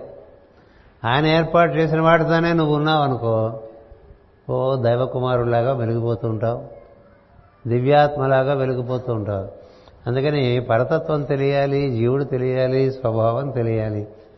ఈ మూడు తెలియాలంటే పురుషోత్తమ ప్రాప్తి యోగం బాగా తెలియాలి. అది పదిహేనో అధ్యాయంగా మనకి ఇచ్చారు కదా. పురుషోత్తముడు ప్రాప్తించాలంటే ఈ క్షరాత్మ అయినటువంటి ఈ దేహాత్మ క్రమంగా జీవాత్మగా తను తాను గుర్తించుకుని జీవాత్మగా పరమాత్మను ఆరాధన చేయాలి. జీవాత్మ పరమాత్మాచ ముక్తానాం పరమాగతి అన్నారు తప్ప ఇంకోటి అనలేదు కదా. జీవో దేవ సనాతన అన్నారు. జీవుడే. జీవుడు ఏర్పరచుకున్న స్వభావం ఉందే. అది వాడి వాడి అనుభూతిని బట్టి అనుభవం బట్టి అది ఏర్పడుతూ ఉంటుంది. అది పొద్దున చెప్పినట్టుగా అసురి స్వభావంగా ఉండవచ్చు. ఇప్పుడు రావణ కుంభకర్ణాదులు వాళ్ళు జీవులే కదా? వాళ్ళు జీవులే. హిరణ్యకశిపుడు ఇట్లాంటివి చెప్పుకుంటాం కదా? కంసుడు దుర్యోధనాదులు ఎందుకు చెప్పుకుంటాం? అసురి స్వభావము. అసురి స్వభావం అంటే అన్నీ కావాలండి వాళ్ళకి. అన్నీ కావాలి. ప్రతి కావాలనిపిస్తుంటుంది అది ఆసురి స్వభావం. అంతేకాదు పక్క వాళ్ళ విషయాలు కూడా కావాలి. నీకెందుకు పక్క వాళ్ళు? వాడు చెప్తే విను. ఆ పక్కింట్లో ఏం జరుగుతుందో ఈ పక్కింట్లో ఏం జరుగుతుందో ఎదురింట్లో ఏం జరుగుతుందో నీకెందుకురా? నీ పని నీ పని నీకు లేదు. అవన్నీ నీకెందుకు? ఆసురి స్వభావం. పక్కింటి వాళ్ళు చచ్చిపోతున్నా పట్టించుకునే వాళ్ళు ఉంటారు. అదే ఆసురి స్వభావమే. ఎందుకంటే అది తమస్సు. తమస్సుతో కూడిన ఆశ్రయ స్వభావం. ఇంకోటి రజస్సు. ప్రతిదీ కావాలి అవతరాల విషయాలు. అదొక స్వభావం. అవసరమైతే వినియోగపడదాం అనుకునేటువంటిది మానవ స్వభావం. కదా? ఎవరిదాన్ని వాడు బతుకుతూ ఒకళ్ళకొకళ్ళు అవసరానికి ఆదుకుంటే చాలు. వాళ్ళ గురించి తెలుసుకోవాలి వీళ్ళ గురించి తెలుసుకోవాలి అనుకోవటం. ఆ వాళ్ళు ఎట్లా పోతే ఎట్లా ఎందుకు? నీ ఇట్లా పోతే నీకు ఎట్లా ఎందుకు? నువ్వు ఎట్లా పోయినా వాడికి ఒక్కల అలాంటి వాడికి ఏ సహాయం రాదు. ఎందుకంటే నువ్వు ఎట్లా పోతే వాడికి మాత్రం. అందుకని స్వభావము మూడు గుణముల చేత రకరకాలుగా తయారవుతుంటుంది. ఈ స్వభావాన్ని క్రమంగా ఆసురి నుంచి మానవీయ స్వభావం చేసి మానవీయ స్వభావాన్ని దైవీ స్వభావం చేసుకోవాలి. దైవీ స్వభావం అంటే ఎంత వీలు పడితే అంత ఇతరులకు శ్రేయస్సు కలిగించేటువంటి సంసిద్ధత అంతే. సంసిద్ధతే మీద పడి చేయమని చెప్పలే. నీవు సంసిద్ధుడవా కాదా? ఇతరులకు సహకారం అందించడానికి అవసరమైనప్పుడు. అలాంటి సంసిద్ధత నీకు ఉన్నప్పుడు నీకు దైవం దగ్గర అవటం సులభం అవుతుంది. అందుకని ఆ గుణములు ఇచ్చారు. ఆ గుణములు ఈ ఇంద్రియములు ఈ రెండింటి మధ్య మనం శాండ్విచ్ చేయబడి ఉంటామండి గుణములేమో మనకి అవి చేయి ఇది చేయి అది చూడు ఇది చూడు. అక్కడికి వెళ్ళు ఇక్కడికి వెళ్ళు ఇది మాట్లాడు అది మాట్లాడని తోమేస్తూ ఉంటాయి దానికి ఒక ప్రశ్న వేసుకోవాలి. ఎందుకని అని? ఎందుకని? ఎందుకు వెళ్ళాలి? ఎందుకు చేయాలి ఎందుకు మాట్లాడాలి? అవసరమా? ఇది అవసరమేనా? అనే ప్రశ్న. చేసేప్పుడు ఇంద్రియాల నుంచి ప్రపంచం నుంచి బోల్డ్ విషయాలు మనకు అందిస్తూ ఉంటాయి. అవి కొత్త ప్రోగ్రామ్స్ ఇచ్చేస్తూ ఉంటాయి మనకి. మనం ఒకందుకు వస్తే అవి ఇంకొందుకు పట్టుకుపోతుంటాయండి ఎందుకంటే ఒక్కొక్క ఊళ్ళో కొత్త కొత్త కొత్త విషయాలు బోళ్ళు చెప్తారు. కొత్త కొత్త మనుషులు కలుస్తూ ఉంటారు. మా ఇంటికి ఒకసారి అని అంటాడు అయిపోయింది అక్కడి నుంచి ఎక్కడికి వెళ్ళిపోతుంటాడు. ముందు లేదు కదా అది ప్రోగ్రాంలో. ఎందుకు వెళ్ళాలి? అవసరం ఉండాలి అక్కడ ఒక కార్యం కర్మ అంటారంటే ఇది అత్యవసరమా? దీనివల్ల నీకు శ్రేయస్స? అతనికి శ్రేయస్సా? ఎవరికీ శ్రేయస్సు కాని పని ఎందుకు చేయాలి? ఆ ఊరికే సరదాగా రండి. ఊరికే సరదాగా వెళ్ళకూడదు. ఈ ఊరికే సరదాగా వెళ్తే చాలా అయిపోతుంది కదా. అక్కడి నుంచి ఇంకో చోటికి అక్కడి నుంచి ఇంకో చోటికి అక్కడి నుంచి ఇంకో చోటికి ఈ ఊరంతా తిప్పిస్తుంది కదా. అందుకని ఈ మహాత్ములు ఎవరు కూడా దైవ సంకల్పం లేనిదే కదలరు వాళ్ళు. దైవ సంకల్పం ఎలా తెలుస్తుంది? అక్కడ ఉండే సన్నివేశంలో ఉండేటువంటి అవసరమును బట్టి తెలుస్తుంది. ఇది అత్యవసరం అనుకోండి తప్పకుండా వెళ్ళాలి. అవసరం అనుకోండి వెళ్ళాలి. అవసరము అవసరము కాదు ఆప్షన్ ఉందనుకోండి వెళ్ళద్దు. వెళ్ళకపోతే ఎలా? వెళ్ళకపోతే ఎలా? ఎందుకు వెళ్ళకపోతే ఏమవుతుంది? వెళ్ళకపోతే ఏమవుతుందో కూడా చూసుకోండి. వెళ్తే ఏమవుతుందో చూసుకోండి. కేవలం ఇతరుల ప్రీతి కోసం బతకవద్దు. కర్తవ్యం కూడా ఉండాలి. కేవలం ఇతరుల ప్రీతి కోసం బతికితే ఈ ఊరంతా మనం లాగేస్తుంది రకరకాలుగా. ఈ ఊళ్ళో అక్కడికి వెళ్ళి ఇక్కడికి వెళ్ళి ఆ క్లబ్కి వెళ్ళి ఈ క్లబ్కి వెళ్ళి ఆ పార్టీకి వెళ్ళి ఈ పార్టీకి వెళ్ళి ఆ పెళ్ళికి ఈ పెళ్ళికి ఏవేవో తిరుగుతూనే ఉంటారండి బిజీగా. నీకేమైపోయింది నీ సమయం అంతా కాలిపోయిందిగా కాలిపోయింది? చాలా బిజీ అండి. అంటే ఏమిటి బిజీ? మా గురువు గారు చెప్పారు జాకీ పెట్టి చక్రానికి యాక్సిలేటర్ నొక్కితే వీల్ గిరగిర గిరగిరగా తిరుగుతున్నది. స్పీడ్గా తిరుగు. జాకీ ఎత్తేసి మనం యాక్సిలేటర్ స్విచ్ ఆన్ చేసి ఇంజన్కి యాక్సిలేటర్ నొక్కామనుకోండి వీల్ గిరగిర గిరగిర గిరగిరగా తిరుగుతుంది ఏమైనా డిస్టెన్స్ కవర్ అయిందా? అవలేదు కవర్ కాలేదు. అలా జరిగిపోతుంటుంది జీవితం అంతా కూడా. డిస్టెన్స్ కవర్ అవ్వదు ట్రావెల్స్ అలా ఉంటుంది. అదేమిటండి? ప్రయాణం సాగుతోంది. మార్గంలో మనం ముందుకు సాగలేదు. అలా ఒక పరిస్థితి ఉంటుందా? అదే మానవ జీవితం. బాగా బిజీగా ఎనభై ఏళ్ళు గడిపేస్తాడు. ఏం జరిగిందిరా అంటే ఏం లేదు.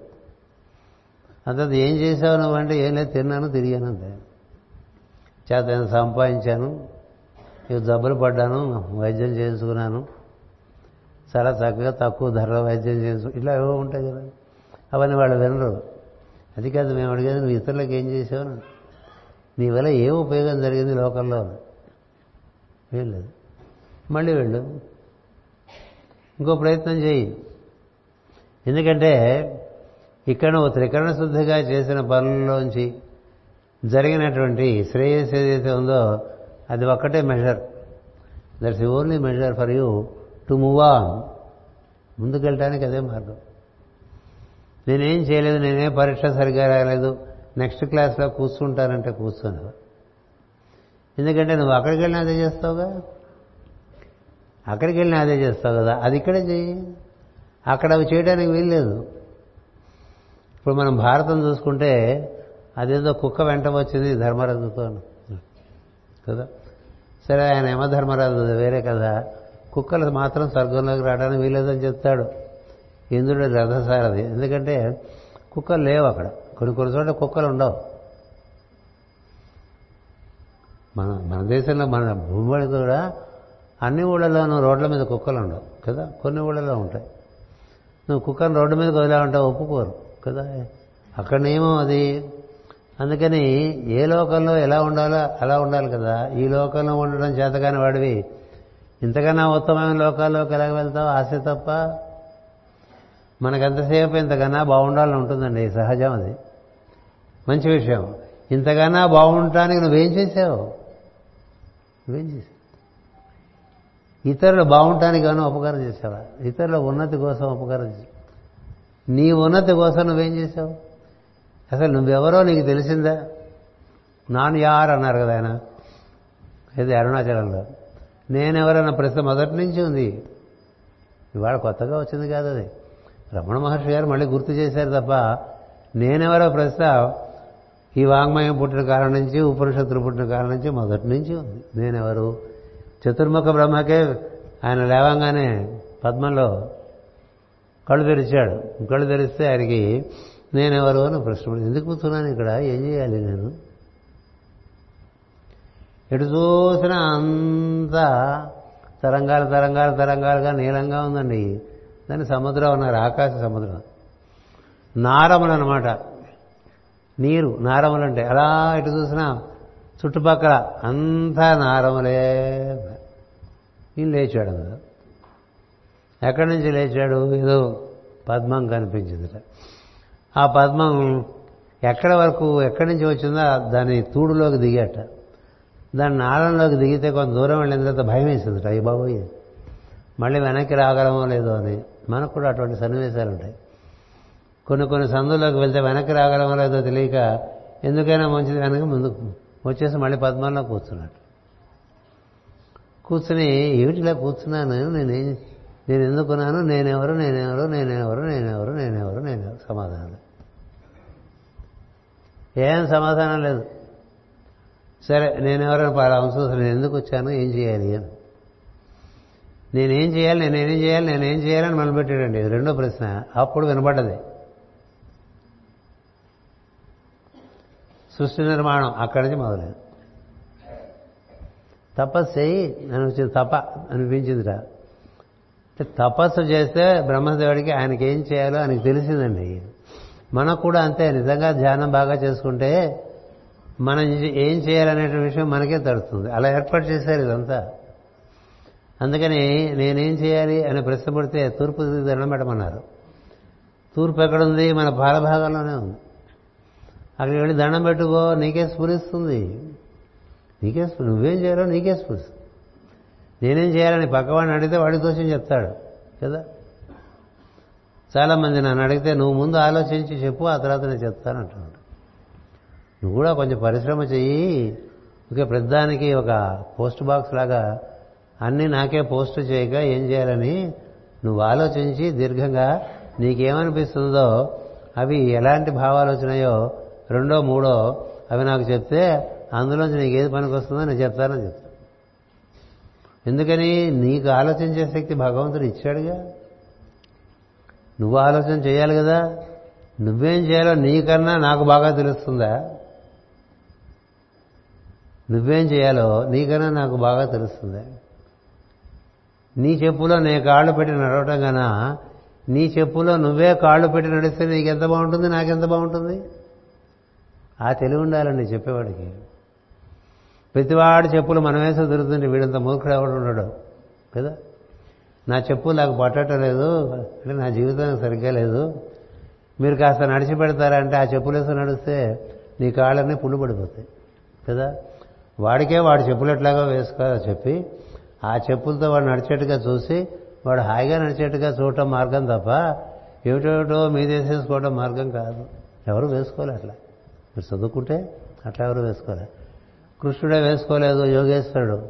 వారిని ఇదిరా నేను చెప్తాను చేసుకున్నాడు ఈ మహాభారత యుద్ధం అనేటువంటి సర్కస్ ఉందే. ఆ సర్కస్ మీ అందరిది నాది కాదని చెప్పాడు అంతే. నా భాషలో చెప్పాలంటే. నీ సర్కస్ నీ పులులు నీ కోతులు నీ ఏనుగులు నీ మనుషులు. ఎలా ఆడుకోవాలో నేను చెప్తా. నేను ఇక్కడ కూర్చొని చెప్తుంటే నువ్వు ఆడమని చెప్పు. కదా? సద్గురు ఇక్కడ కూర్చొని నీకంతా బోధ చేస్తాడు. నువ్వు చేసుకో. చేసుకో. అలా చేసుకుంటూ ఉన్నావు అనుకో ఏం జరుగుతుంది మనలో? క్రమంగా సద్గురువు సాన్నిధ్యం పెరుగుతూ ఉంటుంది. సద్గురువు సాన్నిధ్యం పెరుగుతుంటే మనలో భావ పరంపరల యొక్క నాణ్యత మారిపోతుంది. అంటే ఉత్తమమైనటువంటి భావాలు కలుగుతూ వస్తుంటాయి ఒక పదిహేనేళ్ళ క్రితం కలిగిన భావాలకి ఇప్పుడు కలిగిన భావాలకి తేడా ఉంటుంది. ఎందుకని? నీలో మార్పు అడ్జస్ట్మెంట్స్ అంటూ ఉంటాం కదా. ఆ అడ్జస్ట్మెంట్స్ బాగా జరుగుతూ ఉంటాయి. అందుకని నీకు నీకు కలిగే భావాల్లో రకరకాల మార్పులు వస్తూ ఉంటాయి. అంతేకాక ఇంతకాలం ఇన్ని జన్మల్లోనూ నిర్వర్తించిన కర్మ ఒకటి వస్తూ ఉంటుంది.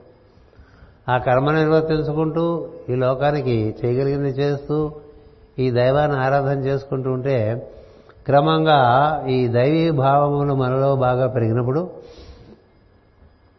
ఆ దైవీ భావములే భాషగా మనకి బయటకు వస్తున్నప్పుడు ఆ దైవీ భావములగే కార్యములుగా బయటకు వస్తున్నప్పుడు నీకు క్రమంగా విడుదల వస్తుందని భాగవతం చెప్తుంది. కర్మతంత్రుడగుసు కమలాక్షకుల్సు ఉభయనేత వృత్తి నుండినేని. చెడును కర్మమెల్ల శిథిలమై మెలన ప్రబల మగసు విష్ణు భక్తి చెడదు అన్నాడు. మనకేం మిగిలిపోతుంది? క్రమంగా మాస్టర్ సాన్నిధ్యం పెరుగుతూ ఉంటుంది. కర్మ తరుగుతూ ఉంటుంది. చేసే పనుల్లో నాణ్యం పెరుగుతూ ఉంటుంది. కదా? మాట్లాడే మాటలో నాణ్యం పెరుగుతూ ఉంటుంది. ఇప్పుడు ఒక మనిషి వచ్చాడు అనుకోండి నాలుగు రోజులు ఒక రెండేళ్ళ తర్వాత మూడేళ్ళ తర్వాత వచ్చి కలిసినప్పుడు వాడు మాట్లాడిన మాట బట్టే వాళ్ళు నాణ్యత పెరిగిందో లేదో తెలిసిపోతుంది కదా? ఒక మనిషి యొక్క నాణ్యత తెలియాలంటే అతను వ్యక్తపరిచిన భావనలోంచే తెలిసిపోతుంది కదా? అలాగే నీలో భావంలోనూ భాషలోనూ వర్తనంలోనూ క్రమంగా క్రమబద్ధత వస్తుంది. అక్కర్లేని పనులు జోలికి పోము. కావాల్సిన పనులు చేసుకుంటూ ఉంటాం. కావాల్సిన అంటే అందరికీ పనికొచ్చే పనులు. యజ్ఞార్థ జీవనంగా క్రమంగా మారుతూ వస్తుంది. ధర్మ అనుష్ఠాన బుద్ధి కలుగుతుంది. సత్యం తప్ప పలకని పరిస్థితి వస్తుంది. అవసరానికి అసత్యాలు ఆటం అనేటువంటిది అది ఒక రకమైనటువంటి లౌక్యంతో అధమ స్థితికి వెళ్ళిపోతుంది ప్రజ్ఞ. అందుకని ప్రాణం పోయినా నేను సత్యాన్ని అనుసరిస్తానన్న కథలు వచ్చారు మనకి కదా? మాటకు ప్రాణము సత్యము. అందుకే మాట పోగొట్టుకున్నట్ట అంటే వాడికి ప్రాణం పోయినట్టే లెక్క. అంత విలువ ఇచ్చారు. అందుకని మాటను ఎంత ఎంత బాగా వినియోగించుకోవాలి మాట బాగుండకపోతే ఇక్కడ శుద్ధి జరగదు ఇక్కడ శుద్ధి జరగకపోతే నీకు నీవు హృదయానికి చేరలేవు. గుర్తుపెట్టుకోండి. అందుకని శుద్ధి ప్రధానంగా ఇచ్చారు. పరిశుద్ధ జీవనము అంటూ ఉంటాం కదా? మర్మము లేని మనస్సు. ఏవి? అంతా మర్మమే కదా? ఎందుకు మర్మం? ఎందుకు నువ్వు దాచుకోవాలి? నువ్వు దాచుకోవాల్సిందేం లేదు అంతా ఓపెన్గానే నీకు తోచింది నువ్వు నిర్మలంగా వ్యక్తం చేయగలవా? చెయ్యి. సత్యమే పలుకు అసత్యం అయితే పలకక. ప్రియమనే అసత్యం పలకక అని చెప్పారు. ప్రియంగా ఉంటుందని అసత్యం పలకక. సత్యమే పలకాలి కాబట్టి అప్రయంగా ఉంటే పలకబోక అని కూడా చెప్పారు తర్వాత మాటలు మాట్లాడేప్పుడు వాక్యంలో ఎన్ని తక్కువ పదాలు వేసి నువ్వు అర్థం చెప్పగలిగితే వాక్కును అంత చక్కగా వినియోగించుకున్నట్లు అంటే పది రూపాయలు ఖర్చు పెట్టాల్సిన చోపట వంద రూపాయలు ఖర్చు పెట్టావనుకో నువ్వు తెలియని వాడివేనా? అలాగే ఈ వాక్ అనేటువంటి ప్రజ్ఞ నీ చైతన్యమే. నీ యొక్క శుద్ధత బట్టి నీ వాక్కు ఉంటుంది. కదా? అంచేత నువ్వు వాడే పదముల యొక్క విని వినియోగం ఎంత తక్కువ పదాల్లో ఎంత ఎక్కువ భావం చెప్తే అంత బాగుంటుంది కదా? అట్లా చెప్పుకొచ్చారు. దక్షిణామూర్తి స్వామి కదా కుమారులకు ఏం చెప్తాడు? మౌన వ్యాఖ్య చేస్తాడు వాళ్ళకి అందిపోతుంది పదాలే వాడలేదు కదా? దక్షిణామూర్తి ఆది గురువు కుమారులకు ఏవో చెప్తూనే ఉంటాడు వాళ్ళు ఏదో అడుగుతూనే ఉంటారు. వాళ్ళు ఆమె అడిగారో తెలియదు వీళ్ళు ఏం చెప్పారో తెలియదు. ఎందుకంటే అంతా మౌనం లేదు అక్కడి నుంచి ఒక శ్రేణికి వచ్చేసరికి టెలిపతిక్ గురువుగారు కూర్చుంటాడు ఒక కొండ మీద. ఇంకో కొండ మీద శిష్యుడు కూర్చుంటాడండి. ఇప్పటికి జరుగుతున్నాయి అవి హిమాలయాల్లో. మనం మీరు చూసి ఉంటే శంబళాలో పెట్టాను ఒకటి అలాంటిది. ఒక కొండ మీద ఒక ఆయన కూర్చుని ఉంటాడు ఇంకో కొండ మీద ఇంకో ఆయన కూర్చుని ఉంటాడు ఈయన కళ్ళు మూసు కూర్చున్నాడు ఆయన కళ్ళు మూసు కూర్చున్నాడు. ఎవరి దారి వారిదే కాదు. ఈ టవర్ నుంచి ఆ టవర్ కమ్యూనికేషన్. మనం చూడండి కమ్యూనికేషన్కి అక్కడ టవర్లు కడుతూ ఉంటాం కదా కొండల మీద. మంగళ మంగళగిరి కొండ మీద ఒక సెల్ ఫోన్ టవర్ ఉంటే మళ్ళీ మొగలరాజపురం కొండ మీద ఇంకో టవర్ కనిపిస్తుంది నది దాటించి. ఈ కొండ నుంచి ఆ కొండ మీదకి ఆ కొండ నుంచి ఆ కొండ మీదకి ఆ కొండ ఇట్లా మనం పెట్టుకుంటాం కదా. అలా ఈ పరికరాలు లేకుండానే ఒకరితో ఒకరు భాషించడం అనేటువంటిది పశ్చంతి మధ్యమ స్థితిలో జరిగిపోతూ ఉంటాయి గురు శిష్యుల మధ్య. నీవు ఈ ప్రార్థనలో బాగా సాగుతూ ఉన్నప్పుడు నీకు కూడా మధ్యమ స్థితిలో చాలా విషయాలు వినిపిస్తూ ఉంటాయి. వినిపిస్తుంటాయి ఎందుకని నీవు దైవానందతో అనుసంధానం చెంది విచ్చుకుని ఉండాలి. అది ముఖ్యం. విచ్చుకుని ఉండాలి. మూసుకుని ఉండకూడదు. ఎందుకని ఒక కమలం సూర్యుని యొక్క కిరణాలకి విచ్చుకుని ఉంటుంది. సూర్యుడు వచ్చేసరికి అటు ముఖం తెప్పుకుని ముఖం తెప్పుకుని ఉందనుకోండి దానికి కిరణాలు అందవు. అవుతాయా అందుకని మనకి సూర్యకాంతం పువ్వు ఇలా చెప్తాం కదా. అది తెల్లవారేసరికి తూర్పుగే తిరుగు చక్కగా విసుకుంటుంది కాంతినంతా తీసుకుంటుంది. ఆ తర్వాత పువ్వును ఎవరో ఓడుకు వాడో వాడుకుంటారు ఎవరికో ఉపయోగపడింది కదా. అయిపోయింది దాని కదా జన్మ సార్థకం అయిపోయింది. అలాగే మనం కూడా ర- మనం కోరినటువంటి దైవము గురువు లేక కాంతి వెలుగు నాదము ఇలాంటివి వినటానికి కానీ కనటానికి కానీ లోపల బాగా విచ్చుకుని ఉండాలి. గుర్తుపెట్టుకోండి.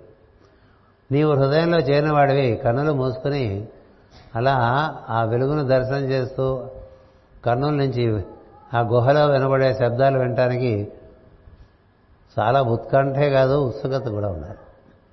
అలా ఉన్నప్పుడు నీకేదైనా వినపడచ్చు నీకేదైనా కనపడచ్చు ఎందుచేత అది బోధలోకాల నుంచి నీ దగ్గర దిగి వస్తుంది. దేని కొరకు? నీ స్వభావాన్ని సరి చేసుకోవటం కోసం. నీ స్వభావాన్ని నువ్వు సరి చేసుకోవాలి నీది గాడిదైతే దాన్ని ఉత్తమమైన గాడిదగా తయారు చేసుకోవచ్చు. నీది గుర్రం అయితే ఉత్తమమైన గుర్రంగా తయారు చేసుకోవచ్చు. నీ స్వభావం ఎలాంటిదైతే ద్వాదశ రాశులను రకరకాల జంతువులు చెప్పారు. నువ్వు ఎద్దయ్యావనుకో నందీశ్వరుడుగా తయారవచ్చు నువ్వు ఆవయ్యావనుకో ఒక చక్కని పాలిచ్చేటువంటి ఆవుగాను ఒక గౌరి ఒక శబర ఉన్నాయి కదా మనకి. అలా తయారవచ్చు పామే అయ్యావనుకో నాగుపాము. నాగుపామే కదా ఆయన ఆయన ధరించింది. ఆయన మెళ్ళ వేసుకున్నాడు ఈయన ఏకంగా పక్క మీద వేసేసుకున్నాడు. కదా? ఎందుకని? నొప్పులు లేకుండా ఉంటాట నారాయణుడికి తెలిసినంత బాగా ఎవరికి తెలియదు ఎలా ఉండాలో బెడ్. కదా? పాము మీద పడుకుంటే ఈయన ఎలా పడుకుంటే అలా ఆవిడ ఆయన సర్దుకుంటాటండి ఇప్పుడు మన అలాంటి పరుపులు తయారు చేసుకుని వేసుకుంటున్నాం ఇంట్లో. ఎందుకంటే మనకి నొప్పులు ఎక్కువైపోయినాయి కదా. ఎటు తిరిగినా నొప్పే అందుకని పాత పరుపులన్నీ తీసి కొత్త రకమైన పరుపులు ఏదో అంటారు దాని పేరు ఏదో చెప్తారు. మెమరీ ఫోమ్ అంటే నువ్వు ఎలా పడుకుంటావో ఆ పరుపు గ్రహించేస్తుందండి. అంటే నువ్వు గాడిదలో పడుకుంటావా? మనిషిలో పడుకుంటావా? రకరకాలుగా పడుకుంటాం కదా. అట్లా తయారైపోతుందా? కాబట్టి గురువు గారు ఇలా తిరిగాడంటే అక్కడ మెత్తగా ఉంటుంది. ఇది తిరిగితే ఇటు మెత్తగా ఉంటుంది. కాళ్ళు ముడుచుకుంటే ఒక రకం వెలికిలా పడుకుంటే ఒక రకం. ఎప్పుడు నీకు ఇబ్బంది లేకుండా మరి శేషతల్పం అంటే ఎన్నేళ్ళుగా పడుకుంటున్నాడండి దాని మీద? మార్చుకోలేదు. కదా? ఇప్పుడు మోడర్న్ చాలా వచ్చినాయి గురువుగారు ఇవి ఎందుకండి నీళ్ళలో ఈ పాము మీద? అంటే నీకు తెలియలేరా దీని సుఖం? మీరు ఎవరు పడుకోలేరు కదా దీని మీద అన్నాడు. దానికి కాంపిటీషన్ లేదు. కదా? పాము మీద పడుకునేవాడు ఎవడు ఉంటాడండి? అందుకని ఆయన చాలా తెలివి కలవాడు కాబట్టి మనందరికన్నా హాయిగా పడుకున్నాడు. స్వభావం అలా నీకు తగ్గట్టుగా మారాలి. పరుపులు మార్చుకోవడం కాదు. పరుపులు మార్చుకోవడం కాదు. నేను మా అబ్బాయితో చెప్తుంటా కుర్చీలు మార్చి పరుపులు మారిస్తే అవుతున్నానా నేను మారాలని చెప్పా. ఎన్ని కుర్చీలు వేసినా ఎన్ని పరుపులు వేసినా నొప్పి ఉన్న వాడికి నొప్పే కదా? ఏదో కొంత ఉపశమనం కోసం చేసినా వీడికి నొప్పే లేదనుకోండి నేల మీదైనా పడుకుంటాడు. కదా? కమనీయం బగు. భూమి భాగములు లేకున్నవే పడి ఉండుటకు దూది పరుపులేలా అన్నాడు. ఎవరు? సుఖ మహర్షి ఎవరితో? పరీక్షిత మహర్షి. ఏ మనం అంతా నేల మీద పడుకునే వాళ్ళం కాదు ఒకప్పుడు. ఒక తరం వెనక్కి వెళ్తే నేలే కదండి. రెండు తరాలు వెనక్కి వెళ్తే ఇంట్లో కుర్చీలు ఉన్నాయా? చేపలు ఉండేవి. వస్తే ఇలా టప్పని వేసేవాళ్ళం సార్. పది మంది కూర్చో. కదా? ఇప్పుడు కుర్చీలు తెచ్చి అవి అక్కడ ఉంటాయి ఇక్కడ ఉంటాయి మొయ్యలేము నానా బాధ. ఒక చాప ఇలా విదిలించామంటే పది మంది కూర్చోడానికి పనికొస్తుంది ఎంతమంది వచ్చినా నేలందుగా పడుకుంటారు. దుప్పట్లు వేసేస్తే పడుకుంటారు. ఏం కదా? ఏం చేశాం? శరీరానికి సౌఖ్యం పెంచాం. జీవుడు సౌఖ్యం తగ్గిపోయింది.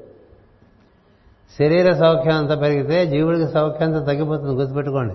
కింద కూర్చోలేము.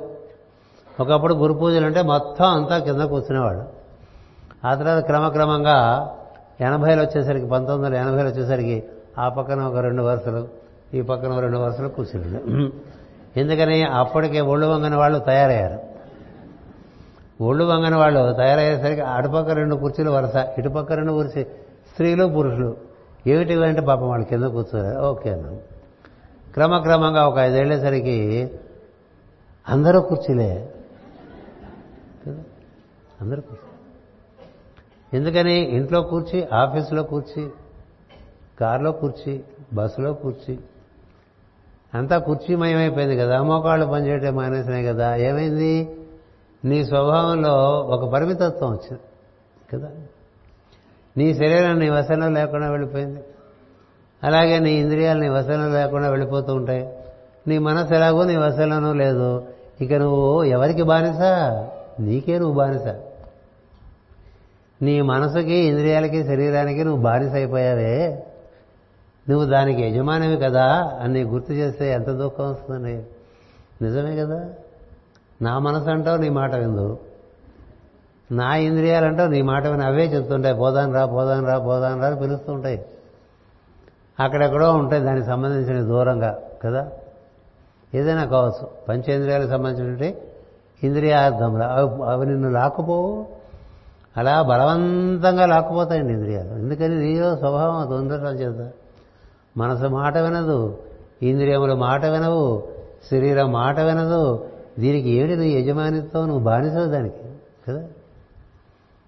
నిన్ను బానిస చేసి నిన్ను వాడుకుంటోంది అది. నువ్వు వాడుకోవడానికి వినియోగపట్టాలి అది కదా? ఏదైనా పని చేద్దామంటే నిద్రపోదామని చెప్తుంది అది కదా? అక్కడ తిందాం ఇక్కడ తిందాం ఆడ తిరుగుదాం ఇక్కడ తిరుగుదాం పడుకుందాం. ఇట్లా చెప్తూ ఉంటుందండి. పనికొచ్చే పని చేయడానికి వినియోగం లేకుండా తయారయ్యే శరీరాలు ఈ భూమి మీద చాలా ఉన్నాయి. ఎందుకని కంఫర్ట్ ఓరియంటెడ్ అవటం చేత. కంఫర్ట్ మన అండ్ స్త్రీ పురుష కామము. ఈ మొదటి త్రిభుజం దాటమే కష్టం అన్నాడు జ్వాలకూరుడు ఏది? శరీర సౌఖ్యము స్త్రీ పురుష కామము ధనాసక్తి. మొదటి త్రిభుజం అని చెప్పాడండి. రెండవ త్రిభుజంలో ఏం చెప్పాడంటే పోటీ పడటం అని చెప్పాడు. పోటీ పడటం భయము తర్వాత దుఃఖము. ఇదొక త్రిభుజం చెప్పాడు. మనకి అంతసేపు పోటీ బుద్ధే కదా? వాడు చేశాడు కదా నేను చేయాలి. నీకు అది అవసరమా? నీకు అది అవసరం. ఏది బాగుంటే అది మనం చేద్దాం అనుకోవటం అది అది చాలా దుర్బుద్ధి. నువ్వేం చేయగలవో అది చెయ్యి. నువ్వు బాగా వంట చేయగలవు ఎస్ వంట చేయి నువ్వు బాగా ఆర్గనైజ్ చేయగలవు ఆర్గనైజ్ చేయి నువ్వు బాగా మాట చెప్పగలవు జ్ఞానం చెప్పగలవు చెప్పు. ఇది బాగుంటుందని ఇంకో పనిలో దూరటమే స్వధర్మం నుంచి బయటకు వెళ్ళిపోవటం.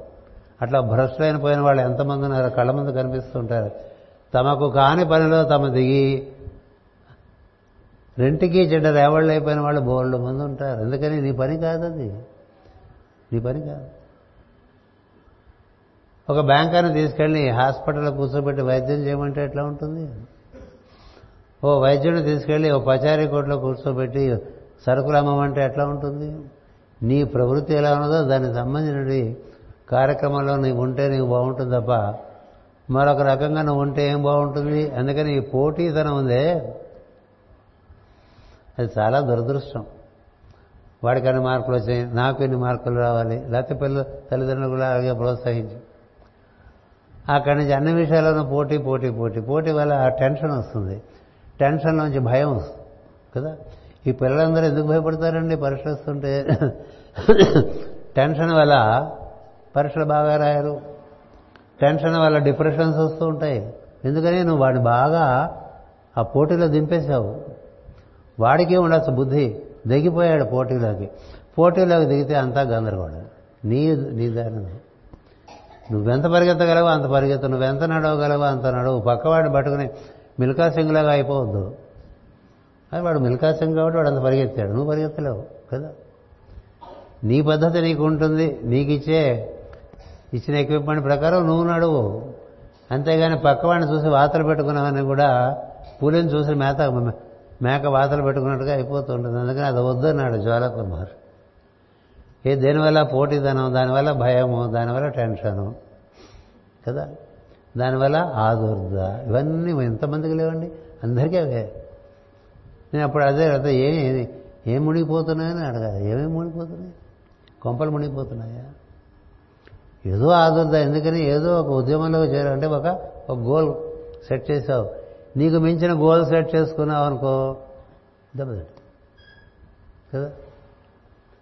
నీకు మించిన గోల్ సెట్ చేసుకుంటే దెబ్బతింటావు ఎందుకంటే నువ్వు ఎలాగో అంతెత్త పెట్టి పోల్ వాల్టర్ని ఎగిరావనుకో మొహం పగులుతుంది అంతకన్నా ఏం కాదు. కదా? మనం ఎంత ఎగరగలం? అంతే. ఇంకా చిన్న చిన్నగా పెట్టుకోవాలి గోల్స్. అదే కదా? ఈ మధ్య సినిమాల్లో కూడా చూపిస్తున్నారు. చాలా జ్ఞానం వస్తుంది. సినిమాలు చూస్తే ఎక్కడైనా దొరుకుతుంది. ఏ లేదురా పెద్ద గోలే లేదు. పొద్దునే లేవటం గోలు. లేచిన తర్వాత కాఫీ తాగడం ఒక గోలు స్నానం చేయడం ఒక గోలు సులభంగా అయిపోతాయి కదా. అట్లా పెట్టుకోండి చిన్న చిన్న గోల్స్ అని. నేను చెప్పేది ఏంటంటే నీదైనా ఒక గమ్యం పెట్టుకుని నీదైనా వేగంతో నువ్వు నడుస్తూ ఉండంతే. వాళ్ళకి ఇట్లా అయింది వీళ్ళకి ఇట్లా అయింది అది మనకు సంబంధం నాకు ఇట్లా అవుతుంది. ఈ మొత్తం సృష్టిలో ఒక జీవుడు ముక్తి పొందిన విధంగా ఇంకో జీవుడు పొందలేదండి. మీరు ఎంతమంది మహాత్ముల కథలు చదువుకున్నా అదే కనిపిస్తుంది. ఒకరు సిద్ధి పొందినట్టుగా ఇంకొకరు సిద్ధి పొందల. ఎవరి మార్గం వారిది? ఎందుకంటే ప్రతి జీవుడు ఒక ప్రత్యేకమే. ఎవ్రీ వన్ ఇది ఒరిజినల్ అంత బాగా చేసుకున్నాడు ఆయన. అందరూ ప్రియమే ఆయనకి. రామకృష్ణ పరమహంస సిద్ధి కలిగినట్టుగా షిరిడి సాయికి జరిగిందా? షిరిడి సాయి జరిగినట్టుగా సివివి గారికి జరిగిందా? సివివి గారికి జరిగినట్టుగా రమణ మహర్షికి జరిగిందా? ఒకరికి జరిగినట్టు ఒకరికి జరగదు. ఎవరి దారి వారిదే? ఒక్కొక్కరిది ఒక్కొక్క ప్రయోజనం కదా? అందుకని ఊరికే పోటీ పడటం అనేది చాలా అవివేకం అంతకన్నా మూర్ఖత ఇంకోట్లేదు దానివల్ల అన్ని రకాల వైషమ్యాలు లోపలికి వచ్చేస్తాయి. మొత్తం శుద్ధి అంతా పోతుంది. విశుద్ధి లేదు పోవలేదు అంతా అంతా విషమే ఉంటుంది. ఎందుకని? నీ స్వభావం ఉన్నదానికన్నా నాసిగా తయారవుతుంది ఇదేంటి సార్ ఇలా అయిపోయారు మీరు అంటారు అందరూ? మనం చాలా బాగుపడిపోయాం అనుకుంటుంటాం కదా. వాడేమిటి ఇలా అయిపోయారు అంటాడు కదా? అంచేత ఈ స్వభావం. ఇక మూడవది చెప్పాడు మూడవ తిరగడం అందులో ఏంటంటే అనసూయత్వం అని చెప్పాడు. అసూయ ఉన్నావో కొన్ని కోట్ల జన్మలైతున్నా నీకు ఇంకేం అవదురా అని చెప్పాడు. అసూయ శ్రద్ధ లేమి రెండు చెప్పు అసూయ వల్ల మనకి ప్రతివాడిని కామెంట్ చేస్తాం కదా అసూయే కారణం. మనలో అసూయ ఎంత ఉంటే అంత ఇతరుల మీద అభిప్రాయాలు ఏర్పడుతూ ఉంటాయండి. ఎందుకని నీకు ఒక గర్వం ఉంటుంది pride and there is for there is prejudice అందుకని వాళ్ళు అట్లా వీళ్ళు ఇట్లా ఇంకోళ్ళు ఇట్లా మాట్లాడుతుండవు. ఎవరు ఎట్లా పోతే నీకు నీ సంగతి చూసుకో. నీ సంగతి నువ్వు చూసుకోరా అంటే ఊరంతా తడుగుతావేటి అందుకనే కళ్ళ గంతలు కట్టడం. నీ సంగతి అందుకని ఎక్కడైతే నీకు అభిప్రాయములు ఉన్నావో అక్కడ నీకు గర్వం ఉన్నదని గుర్తుపెట్టుకో అని చెప్తాడు జ్వాలాకుడు. నీలో గర్వం చేత ఇతరులను నువ్వు నిర్ణయం చేస్తున్నావు. వాడు అట్లాగు వీడిట్లాగు ఆవిడట్లాగు ఈ ఊరు ఇట్లాగు ఫలానా ఊరు అట్లా ఏవేవో చెప్తున్నా నీ బుద్ధికి ఎంత తెలుసు? కొంత తెలుసు. అదే అంతా కాదు కదా. ఆ అభిప్రాయాలు క్రమంగా దురభిప్రాయాలుగా మారిపోతుంటాయి. అందుకని pride and prejudices are the worst qualities that one can hold on. భగవద్గీతలో శ్రీకృష్ణుడు అనసూయత్వం శ్రద్ధ అన్నారు. దాన్ని నువ్వు శ్రద్ధావంతుడు కాబట్టి నీలో అసూయ లేదు కాబట్టి నువ్వు ఈ జ్ఞానానికి అర్హుడు అని తొమ్మిదో అధ్యాయంలో రాజవిద్య రాజగుహ్యం మొదలు పెడతాడు. ఎందుకని? అర్జునుడికి అంత అసూయ లేదు. ఎంత ఉండదు తెలుసు అర్జునుడు అంత శ్రద్ధ ఎవరికీ లేదు ఆ కాలంలో. అందరూ ముచ్చట పడ్డారు అర్జునుడు అంటే. అందుకని నీకన్నా చెప్తారా? ఎందుకంటే ఎలాగో వచ్చి పతికేళ్ళు వంద ఏడు పళ్ళు అయిపోయింది కృష్ణుడు వచ్చి తొంభై ఏళ్ళు అయిపోయింది. ఎక్కడికి ఎవరికి? ఎవరు అడగలేదు ఆయన చెప్పలేదు కదా? సరే నీకు చెప్పాడు ఈ రెండు ఉంటే నువ్వు అర్హుడివే తెలుసు. అసలు రహస్యం తెలియటానికని. అందుకని మనకి ఈ కూర్చిన అభిప్రాయాలు నిర్ణయాలు గర్వము ఇవన్నీ మన స్వభావంలో ఉంటాయండి. ఇవి కాక కామక్రోధ లోభ మోహ మద అబ్బో పుట్టలు పుట్టలుగా ఉంటాయి. మరి ఈ స్వభావం ఎప్పుడు బాగుపడుతుందంటారు? ఒక బాతు ఒక హంసలాగా ఎప్పుడు తయారవుతుంది? ఒక పక్షి ఒక గరుత్మంతుడిగా ఎప్పుడు తయారవుతుంది? ఒక పాము శివుడి మెళ్ళలోనో విష్ణు మెళ్ళ పాకగానే ఏర్పడే పద్ధతి ఎప్పుడు వస్తుంది? మన స్వభావం ఎంత దివ్యంగా తయారైతే అలాంటి అనుభూతులు అందుకని మన స్వభావంలో ఉండేటువంటి ఒక భాగం గుర్తుపెట్టుకోండి. మన ముగ్గురం. వీఆర్ వన్ అండ్ త్రీ నా స్వభావము నేను దైవము మూడు. మీరంతే మీ స్వభావము మీరు మీ మీ దైవం. అందరూ దైవం అందరికీ ఒకటే. దైవం నుంచి దిగి వచ్చిన మనం అందరం కూడా ఒకే లక్షణం కలిగిన వాళ్ళం. ఎందుకంటే ఆయన ఎలా ఉంటాడో మనం అలా తయారు చేశాడండి. God made man in his own image and likeness అన్నారు. సత్యం. అందుకనే దేవత దర్శనం కూడా అలా ఒక విరాట్ పురుషుడుగానో ఒక విష్ణుమూర్తిగానో చతుర్భుజుడిగా కనిపిస్తుంటాడు ఓ మానవాకారంగా. ఆ తర్వాత బ్రహ్మం అది వేరే సంగతి. అందుచేత ఈ దర్శనం జరగడానికి నీవే అదే కాబట్టి నీకు అది ముందు ప్రథమ దర్శనంగా జరుగుతుంది. నేను అనేది జీవుడిని గుర్తుపెట్టుకోండి మీ స్వభావంతో మీరు ఐడెంటిటీ తీసుకోవద్దు. మనంతా ఐడెంటిటీ కార్డు పెట్టి తిరుగుతుంటాం కదా. నాకు ఐడెంటిటీ కార్డు చూస్తేనే నవ్వు వస్తుంది. ఎందుకంటే దాంట్లో ఏముంటుంది? నా పేరు ఉంటుంది కదా? అది నేను కాదు. తర్వాత కింద చార్టెడ్ అకౌంటెంట్ అని ఉంటుంది. అది నేను చార్టెడ్ అకౌంట్గా పనిచేస్తున్నాను తప్ప చార్టెడ్ అకౌంటెంట్ నేను కాదు. పార్ట్నర్ సోన్స్ అని అంటాను నేను కాదు. టెలిఫోన్ నెంబర్ నేను కాదు. ఈమెయిల్ అడ్రస్ నేను నేను కాంది ఏది ఆ కార్లో ఉంటుందండి. అది మనకు ఆధారం. ఎందుకని? ప్రపంచానికి అదే ఆధారం. ప్రపంచం ప్రపంచం వరకు అది సత్యమే. అందుకని ఆధార్ కార్డు పారేయకండి. విజిటింగ్ కార్డు పారేసుకోవద్దు. ప్రపంచానికి కావాలి. నీకు కాదు. నీ విజిటింగ్ కార్డు నీకేం పని చేసి పెడుతుంది? కదా? ఏదో ఫార్మర్ మినిస్టర్ అని ఎక్స్ఐఏఎస్ ఆఫీసర్ అని వేసుకుంటుంటారు. రిటైర్డ్ బ్యాంక్ మేనేజర్ అని. ఎందుకండి? అయిపోయింది కదా. గతాసూన గతాసూస్య నాను శోచంతి పండిత. ఇవన్నీ ఉంటాయి కదా మన స్వభావంలో. అందుకని మనం కూర్చుని దైవాన్ని ఆరాధన చేద్దాం ఇలాగా మంచి పోస్టర్ పెట్టామనుకోండి ఇదంతా బ్యాక్లాగ్ అంతా ఏం చేస్తా? కూర్చోవడం బాగా కూర్చున్నావు. ఏది చేతులు ఇలా పెట్టేస్తారు? కాళ్ళు కూడా ఇలా పెట్టేస్తారు? అలా కూర్చుంటారు. అది పైనుంచి దిగి వస్తుంది వస్తుందా? ఈ కింద నుంచి స్వభావంలోంచి అలాగా ఉప్పెనలాగా భావాలు వస్తున్నాయో? చెప్పండి మీరే చెప్పండి. ఉప్పెనలాగా భావాలు రావు. చాలామంది ప్రార్థనలో కూర్చుంటే పిచ్చికి పోయి లేచిడిపోతూ ఉంటారు. ఇది కొంచెం కష్టం సార్ ఎంతసేపు కూర్చోలేము. ఎందుకంటే అన్నీ ఏవో గుర్తొచ్చేస్తున్నాయి. ఎప్పుడూ గుర్తురాని కూడా గుర్తొస్తున్నాయి. రానే వచ్చింది అలా వెళ్ళిపోతుందయ్యా? లోపల ఉండేదంతా క్లియర్ అవుతూ ఉంటుంది. నీకేమైనా భావాలు రాని అలా దర్శనం చేసుకోవడానికి ప్రయత్నం చేస్తూ కూర్చోవడమే ఇక్కడ చెప్పబడిన ప్రార్థన భగవద్గీత కావచ్చు పతనంజలి యోగ సూత్రాలు కావచ్చు మాస్టర్ సివివి కావచ్చు అది ఒక్కటే మార్గం ఇంకో మార్గం లేదు. నేను అనేటువంటి జీవుడుగా నేను అనే దేవునితో అనుసంధానం చెంది కూర్చుని ఉంటాను దేని మీద? నా స్వభావం అనేటువంటి పీఠం మీద. నా స్వభావం అనేటువంటి పీఠం మీద ఈ కుర్చీలో కూర్చున్నట్టు. అంటే ఈ కుర్చీలో అంతా స్వభావం ఉందనమాట నేను దైవము. ఇలా కూర్చుని ఈ స్వభావం నుంచి కూడా భావాలు వస్తూ ఉంటాయి.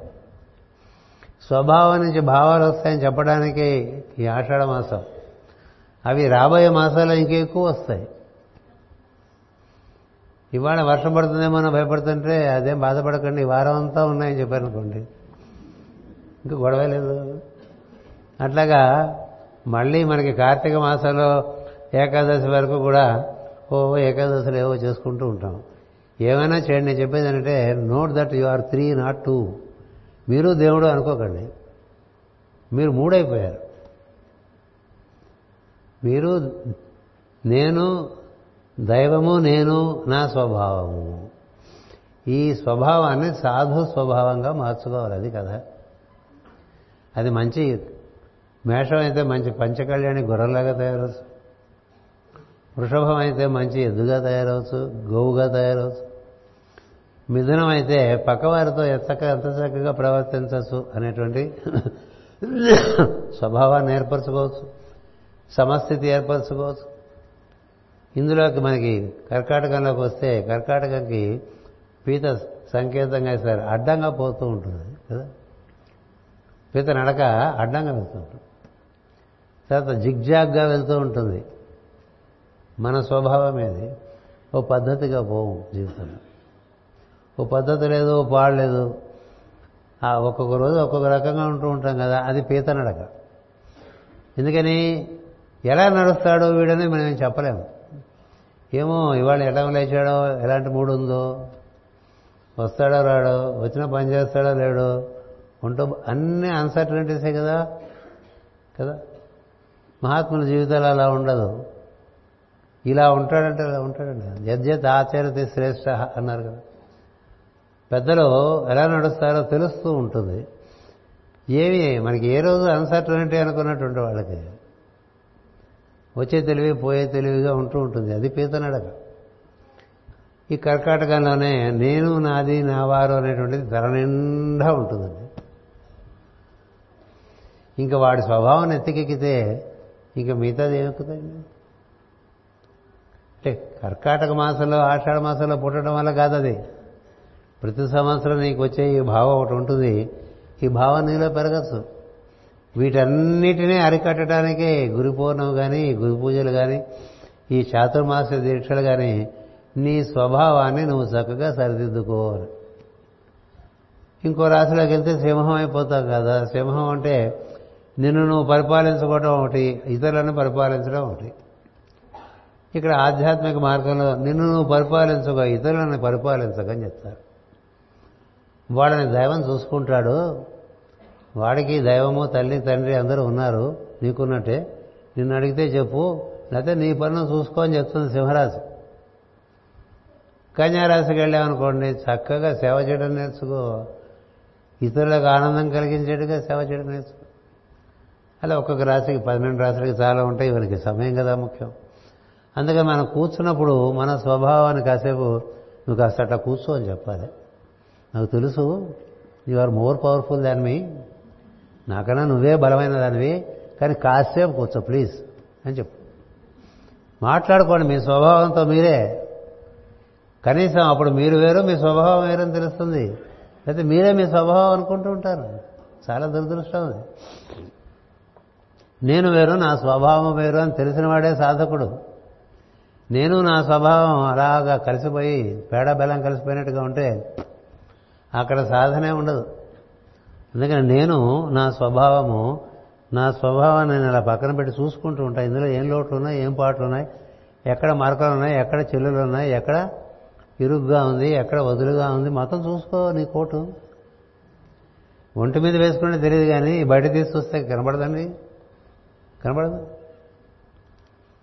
వాడెవడో చెప్పాట సార్ మీ చొక్కా మీద మీ బనీని మీద చిల్లు ఉందని చెప్పాట. ఎలా చూసావన్నట అంటే చొక్కా వేసుకోలేదు మీరు చెప్పాడు ఎదురుగుండా కనపడతాడు. ఏదో ఇక్కడ చిల్లు ఉంది. వాడు చూసుకోలేదు వేసుకున్నాడు. ఎదుటివాడు చెప్పాడు. చెప్తే ఎట్లా తెలిసింది కన్నాడు వాడు. ఎట్లా తెలియదు నువ్వు చొక్కా వేసుకుంటే కదా. అంటే మనం బనీని వేసుకున్నాను మనకు గుర్తులేదు కదా. మనం బనీని వేసుకున్నాగానే ఈ శరీరము ఇంద్రియములు మనసు మూడు ఆ మూడు కలిపి శరీరం అని చెప్పారు. మన గ్రంథాలు ఆ మూడు దేహము. నీవు దేహి. దేహి అంటే ఇది అడుక్కు తినేవాడు కాదు. దేహి దేహి అన్నాడు దేహము ధరించిన వాడు దేహి. సంస్కృతంలో అర్థం అది. దేహి నిత్యుడు దేహములు అనిత్యాలు అన్నవాడు కదా. నేను దేహిని నాకు దేహం ఉన్నది దేహము అది నాకు వినియోగపడటానికి ఉన్నది అంతే. ఇందులో ఉండేటువంటి లోటుబాట్లు ఎంత సర్దుకుంటే నీ జీవితం అంత బాగుంటుంది. ఇందులో ఉండే లోటుబాట్లు సర్దుకోకపోతే నీ జీవితం అంతా దుర్భరంగా ఉంటుంది. అందుకని ఆత్మజ్ఞానం కోసం ప్రయత్నం చేసేవాళ్ళు ఎంత దూరం ప్రయాణం ఉంది? దానికి దేహం ఎంత అవసరం? దేహం చాలా అవసరం. శరీరం ఇదం కలు ధర్మ సాధనం అన్నారు. అంటే అన్ని ధర్మాలు సాధించడానికి శరీరం కావాలి. శరీరం లేకుండా ఏ ధర్మాలు సాధించలేరు మీరు. ఈ శరీరం వదిలి ఇంకో శరీరం వచ్చేటప్పుడు ఏం చేసేది ఏమి ఉండదు కూర్చోడమే. ఒక వెకేషన్ వచ్చిన తర్వాత పరీక్ష తర్వాత వెకేషన్ వచ్చినప్పుడు మా చిన్నతనంలో ఈ పుస్తకాలన్నింటికి మోసపోయేవాళ్ళు. ఎందుకంటే పరీక్షలు అప్పుడు బాగా చదవలేదు ఏదో రాశాము.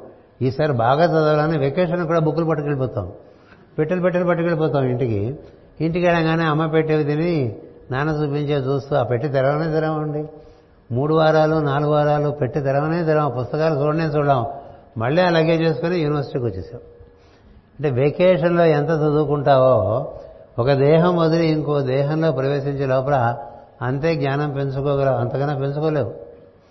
కాబట్టి దేహం ఉన్నప్పుడు దీన్ని చక్కగా నీ స్వభావాన్ని దైవీ స్వభావంగా నిర్వర్తించుకుంటే అప్పుడు ఈ శరీరంలోంచి ఇంకొక శరీరం పుడుతుంది అది కదా ఈ శరీరంలోంచి నువ్వు సాన్నిధ్యం వల్ల పొందేటువంటి వెలుగు వల్ల ఆ వెలుగుతో కూడినటువంటి ఒక శరీరం ఏర్పడుతుంది. నీవు ఆ శరీరంలోకి ప్రవేశిస్తావు. అది ఎక్కడ జరుగుతుంది తెలుసా? నీ ప్రజ్ఞ ఎప్పుడూ కంఠానికి పైన ఉంటే జరుగుతుంది. హృదయమే కాదు అక్కడ. కంఠానికి పైన ఉండాలి. అంటే నువ్వు కళ్ళు మూసుకుని ఒకసారి ఓ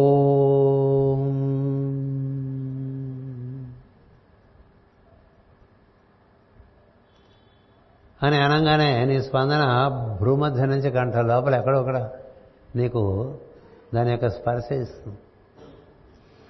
అలా ఉంటే నువ్వు శుద్ధిగా ఉన్నట్టు. అలా ఉండకపోతే శుద్ధిగా ఉన్నట్టు కాదు. అలా ఉండటం ఏమిటంటే దానికి తార్కాణం నీవు పంచభూతాల్లో ఆకాశ స్థితిలో ఉన్నట్టు. హృదయంలో ఉంటే వాయు స్థితిలో ఉన్నట్టు. ఇంకా కింద ఉంటే అగ్ని స్థితిలో ఉంటావు. స్వాధిష్టానంలో అగ్నిమయ ప్రపంచంలో ఉంటాడు జీవుడు. అందుకని అంతా చాలా చికాగాను రకరకాల బాధలతోనూ ఎప్పుడూ ఒంట్లో ఏదో వేడి ఏదో బాధ. ఒంట్లో కాకపోతే మనసులో బాధ. మనసులో కాకపోతే బయట బాధ. ఏవో బాధలు అట్లా ఏడుస్తూ ఉంటాడు. ఏమిటయ్యా జీవితం అంటే అంత అగ్నిశిఖరం మధ్య బతుకుతున్నట్టుగా ఉంటుంది జీవితం. సుఖంగా ఉండదు హృదయంలోకి వస్తే వాయువులో జీవిస్తున్నట్టు ఉంటుంది. వాయువులో జీవిస్తున్నటువంటి వాడు అగ్నిలో జీవించడం కన్నా బెటర్ ఈ అగ్ని ఆ వాయువును కూడా ఉత్పత్తి చేస్తుంది. చక్కగా ప్రాణాయామం చేసిన వాడికి అగ్ని పుట్టి అగ్నిలోంచి వాయువు ప్రచోదనం అవుతుంది మంది ఇప్పుడు హృదయం అంటే అది వాయువు కేంద్రం. సో వాయువు కేంద్రంలో మనం కూర్చుని ఆరాధన చేస్తుంటే క్రమంగా మనలో ఉండే ప్రాణ ప్రవృత్తులు ఉదాన వాయువుని ఊర్ధముఖంగా తీసుకెళ్తాయి. అది ఉదయం చెప్పాను. ఏది? ఉచ్ఛ్వాస నిశ్వాస ద్వారా ఏర్పడినటువంటి సమాన ప్రాణం సమాన ప్రాణం చేరేసరికి నీకు స్పందనము సూక్ష్మ స్పందనము తెలియటం. ఆ సూక్ష్మ స్పందనలోకి వెళ్ళేసరికి నిలువుగా గొట్టం కనిపిస్తున్నా కదా. అందులో నీకు ఉదాహరణ వాయువు ఊర్ధముఖంగా తీసుకు తీసుకువెళ్తే నువ్వు కంఠం చేరంగానే నీ చుట్టూ ఉండేది అంతా తెల్లగా ఉంటుంది. నీకేం ఉండదు. కళ్ళు మూసుకుంటే ఏదో మేఘాల మీద కూర్చుంటూ ఉంటుంది. పైన ఆకాశమే ఉంటుంది. అలాంటిది ఎప్పుడైనా దర్శనం అయితే అదృష్టవంతులేను అక్కడ కూర్చుంటారు. అక్కడ కూర్చుని ధ్యానాలు చేసుకుంటూ ఉంటారు. అందుకనే చాలామంది భూమి మీద కూర్చుని ధ్యానం చేస్తున్నట్టుగా చేస్తుంటారు భూమి మీద అంటే భూమి కన్నా కొంచెం పైనని అంటే ఆకాశ స్థితి. ఈ ఆకాశ స్థితిలో కూర్చుని ప్రార్థన చేస్తుంటే ఏం జరుగుతుంది? మనమంతా విమానంలో వెళ్తున్నప్పుడు కొంత దూరం పైకి ఎగిరిన తర్వాత కిందంతా తెల్లటి మేఘాలు ఉంటాయి. ఎప్పుడూ శరద్ ఋతువులో అన్ని ఋతువుల్లో ఉండవు. అట్లా చక్కటి తెల్లటి తివాచి పరిచినట్టు ఉంటుందండి కిందంతా. మామూలుగా భూమి మీద అట్లా ఉంటుందండి ఉండదు. ఎందుకు ఉండదు? నువ్వు అగ్ని వాయువు దాటి ఆకాశంలోకి వెళ్ళటం వల్ల కింద ఈ మేఘాలు ఇలా కనిపిస్తుంటాయి? పైన చూస్తే నిలమైన ఆకాశం కనిపిస్తూ ఉంటుంది.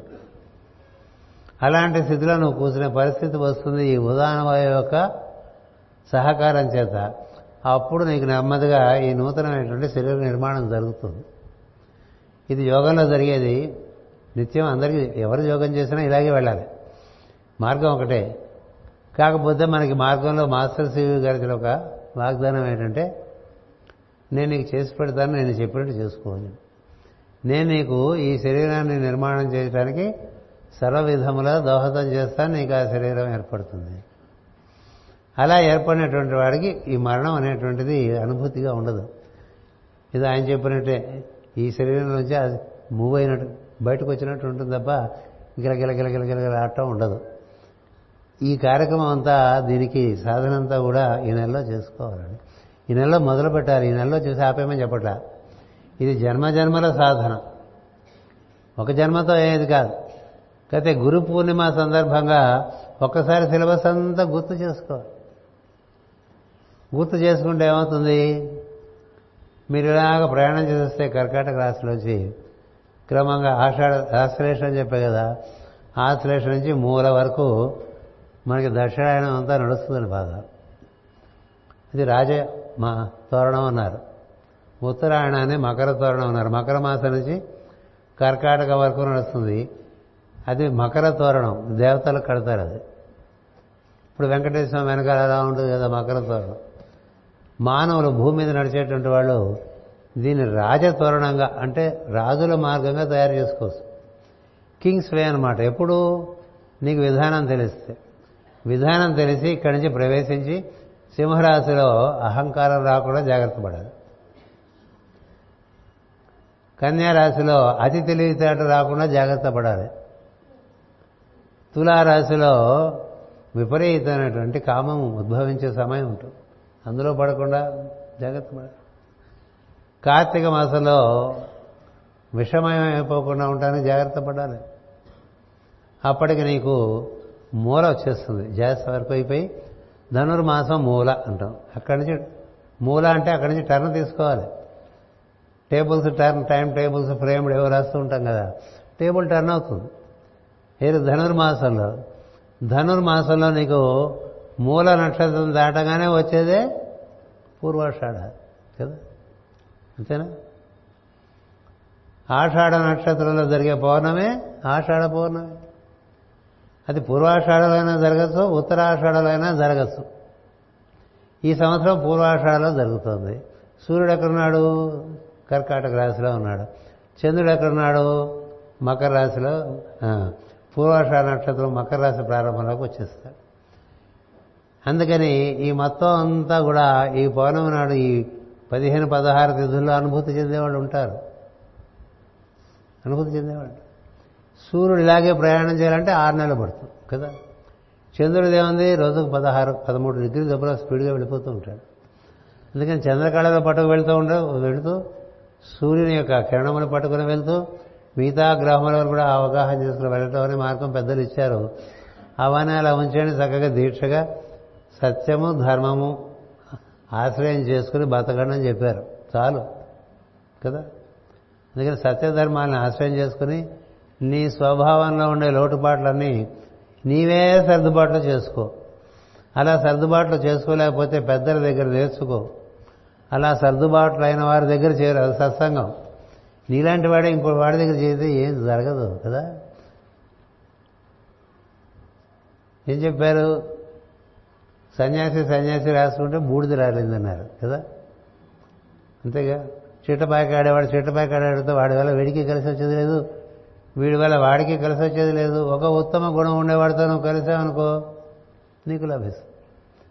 అందుకని గుణ సంగమం పెంచుకుంటూ స్వభావాన్ని చక్కగా తీర్చిదిద్దుకుంటూ మనం ముందుకు సాగటం అనేటువంటిది వల్ల మన చైతన్యానికి ఒక వికాసం కలుగుతుందండి.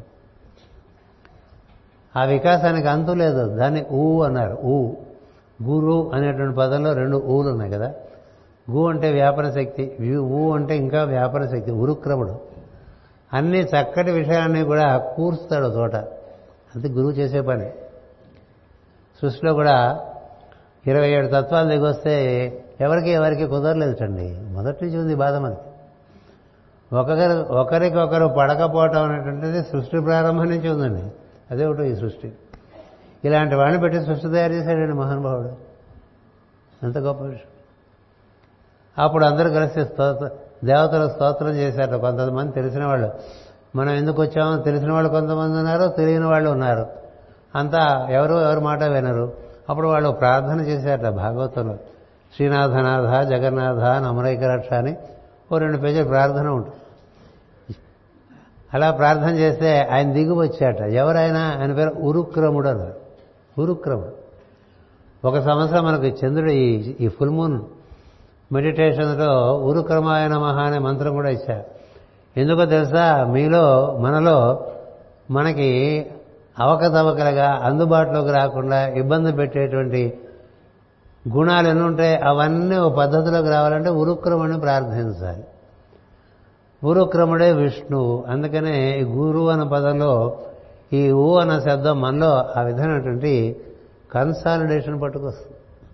కన్సాలిడేషన్ విష్ణు ఆరాధనలో నీలో ఉండేటువంటి సద్గుణములన్నీ కన్సాలిడేట్ అవుతాయి. ఒకటి నీలో ఉండే దుర్గుణములన్నీ కూడా పారద్రోల పడతాయి ఎందుకంటే విష్ణువు అసురాంతకుడు. అసురాంత ఇప్పుడు శివుడు నాడనుకోండి అంతా అభేద స్థితి ఉంటుంది అక్కడ విష్ణు వల్ల కుదరదు. What is not in order ఈ సెటిసైడ్ అంతే. దానివల్ల ఉపయోగమా నిరుపయోగమా మనకి? అందుచేత ఈ విష్ణు ఆరాధన గురువు ఆరాధన గురు అనటంలో అందులో రెండు ఉకారాలు ఉన్నాయి. రా అనేటువంటిది మనలో ఉండే పాపాలు రసింపజేస్తుంది గు అనేటువంటిది గా అనేటువంటిది వ్యాప్తినిస్తుంది. అందుకని ఈ గురు పదం అన్నారు దీన్ని. ఈ గురు పదంలో ఎంతోమంది తెలిసిన వాళ్ళు ఉన్నారు. నీకు మార్గం తెలియాలి ఎవరైనా పర్వాలేదు. నీకు ఇక్కడి నుంచి కాశీ వెళ్ళడానికి మార్గం ఎవరైనా ఎవరు చెప్తే ఏమిటండి? నువ్వు వెళ్ళాలి తప్ప. ఈయన చెప్తేనే కరెక్ట్ ఆయన చెప్తే కరెక్ట్ అనేది చిల్లర మాటలు అవన్నీ. తెలిసినవాడు కాశీ వెళ్ళి వచ్చినవాడు నీకు కాశీ వెళ్ళ ఎట్లా వెళ్ళగలడో చూపించగలడు.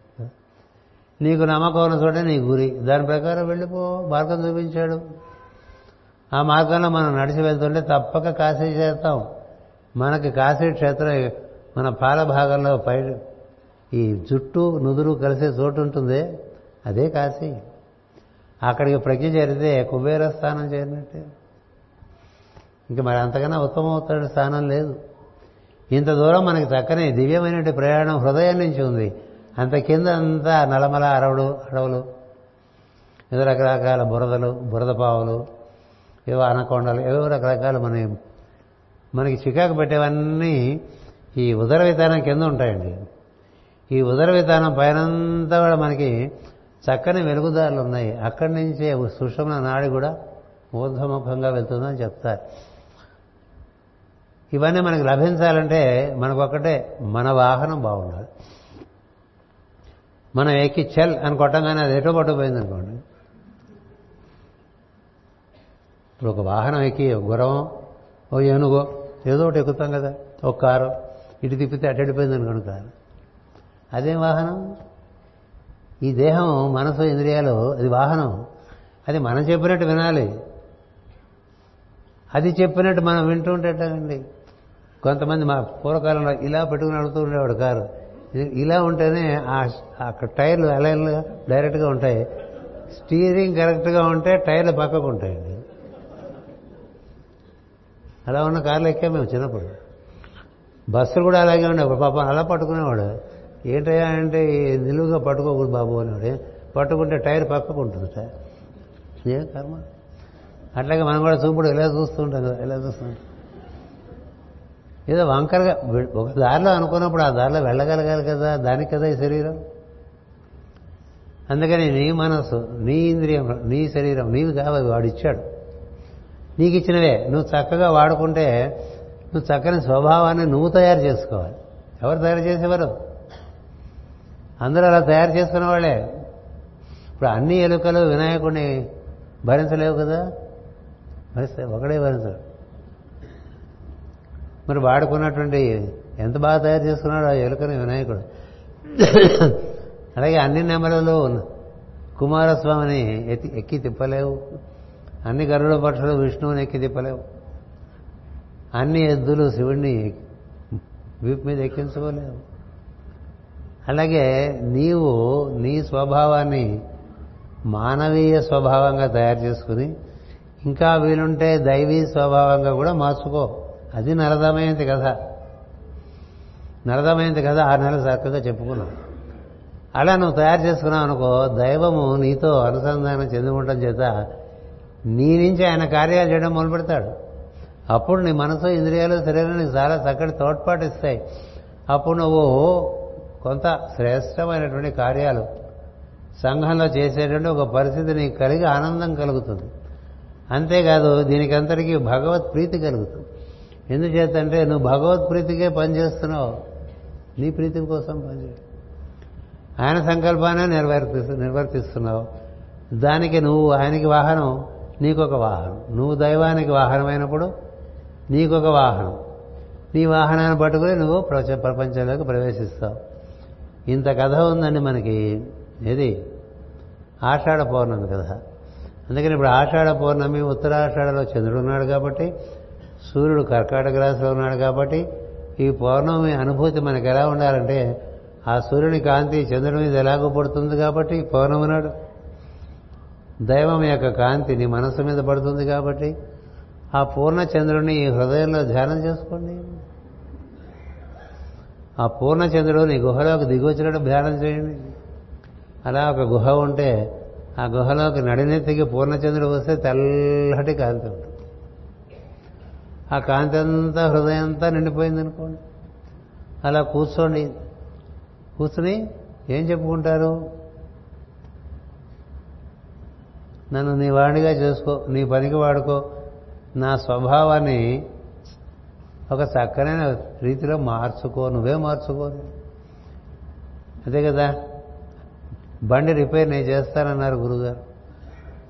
నీ బండి రిపేర్ నేను చేస్తానన్నారు కదా ఇదే బండి. ఈ స్వభావమే బండి. కూర్చో గురుగారు నేను కూర్చున్నాను.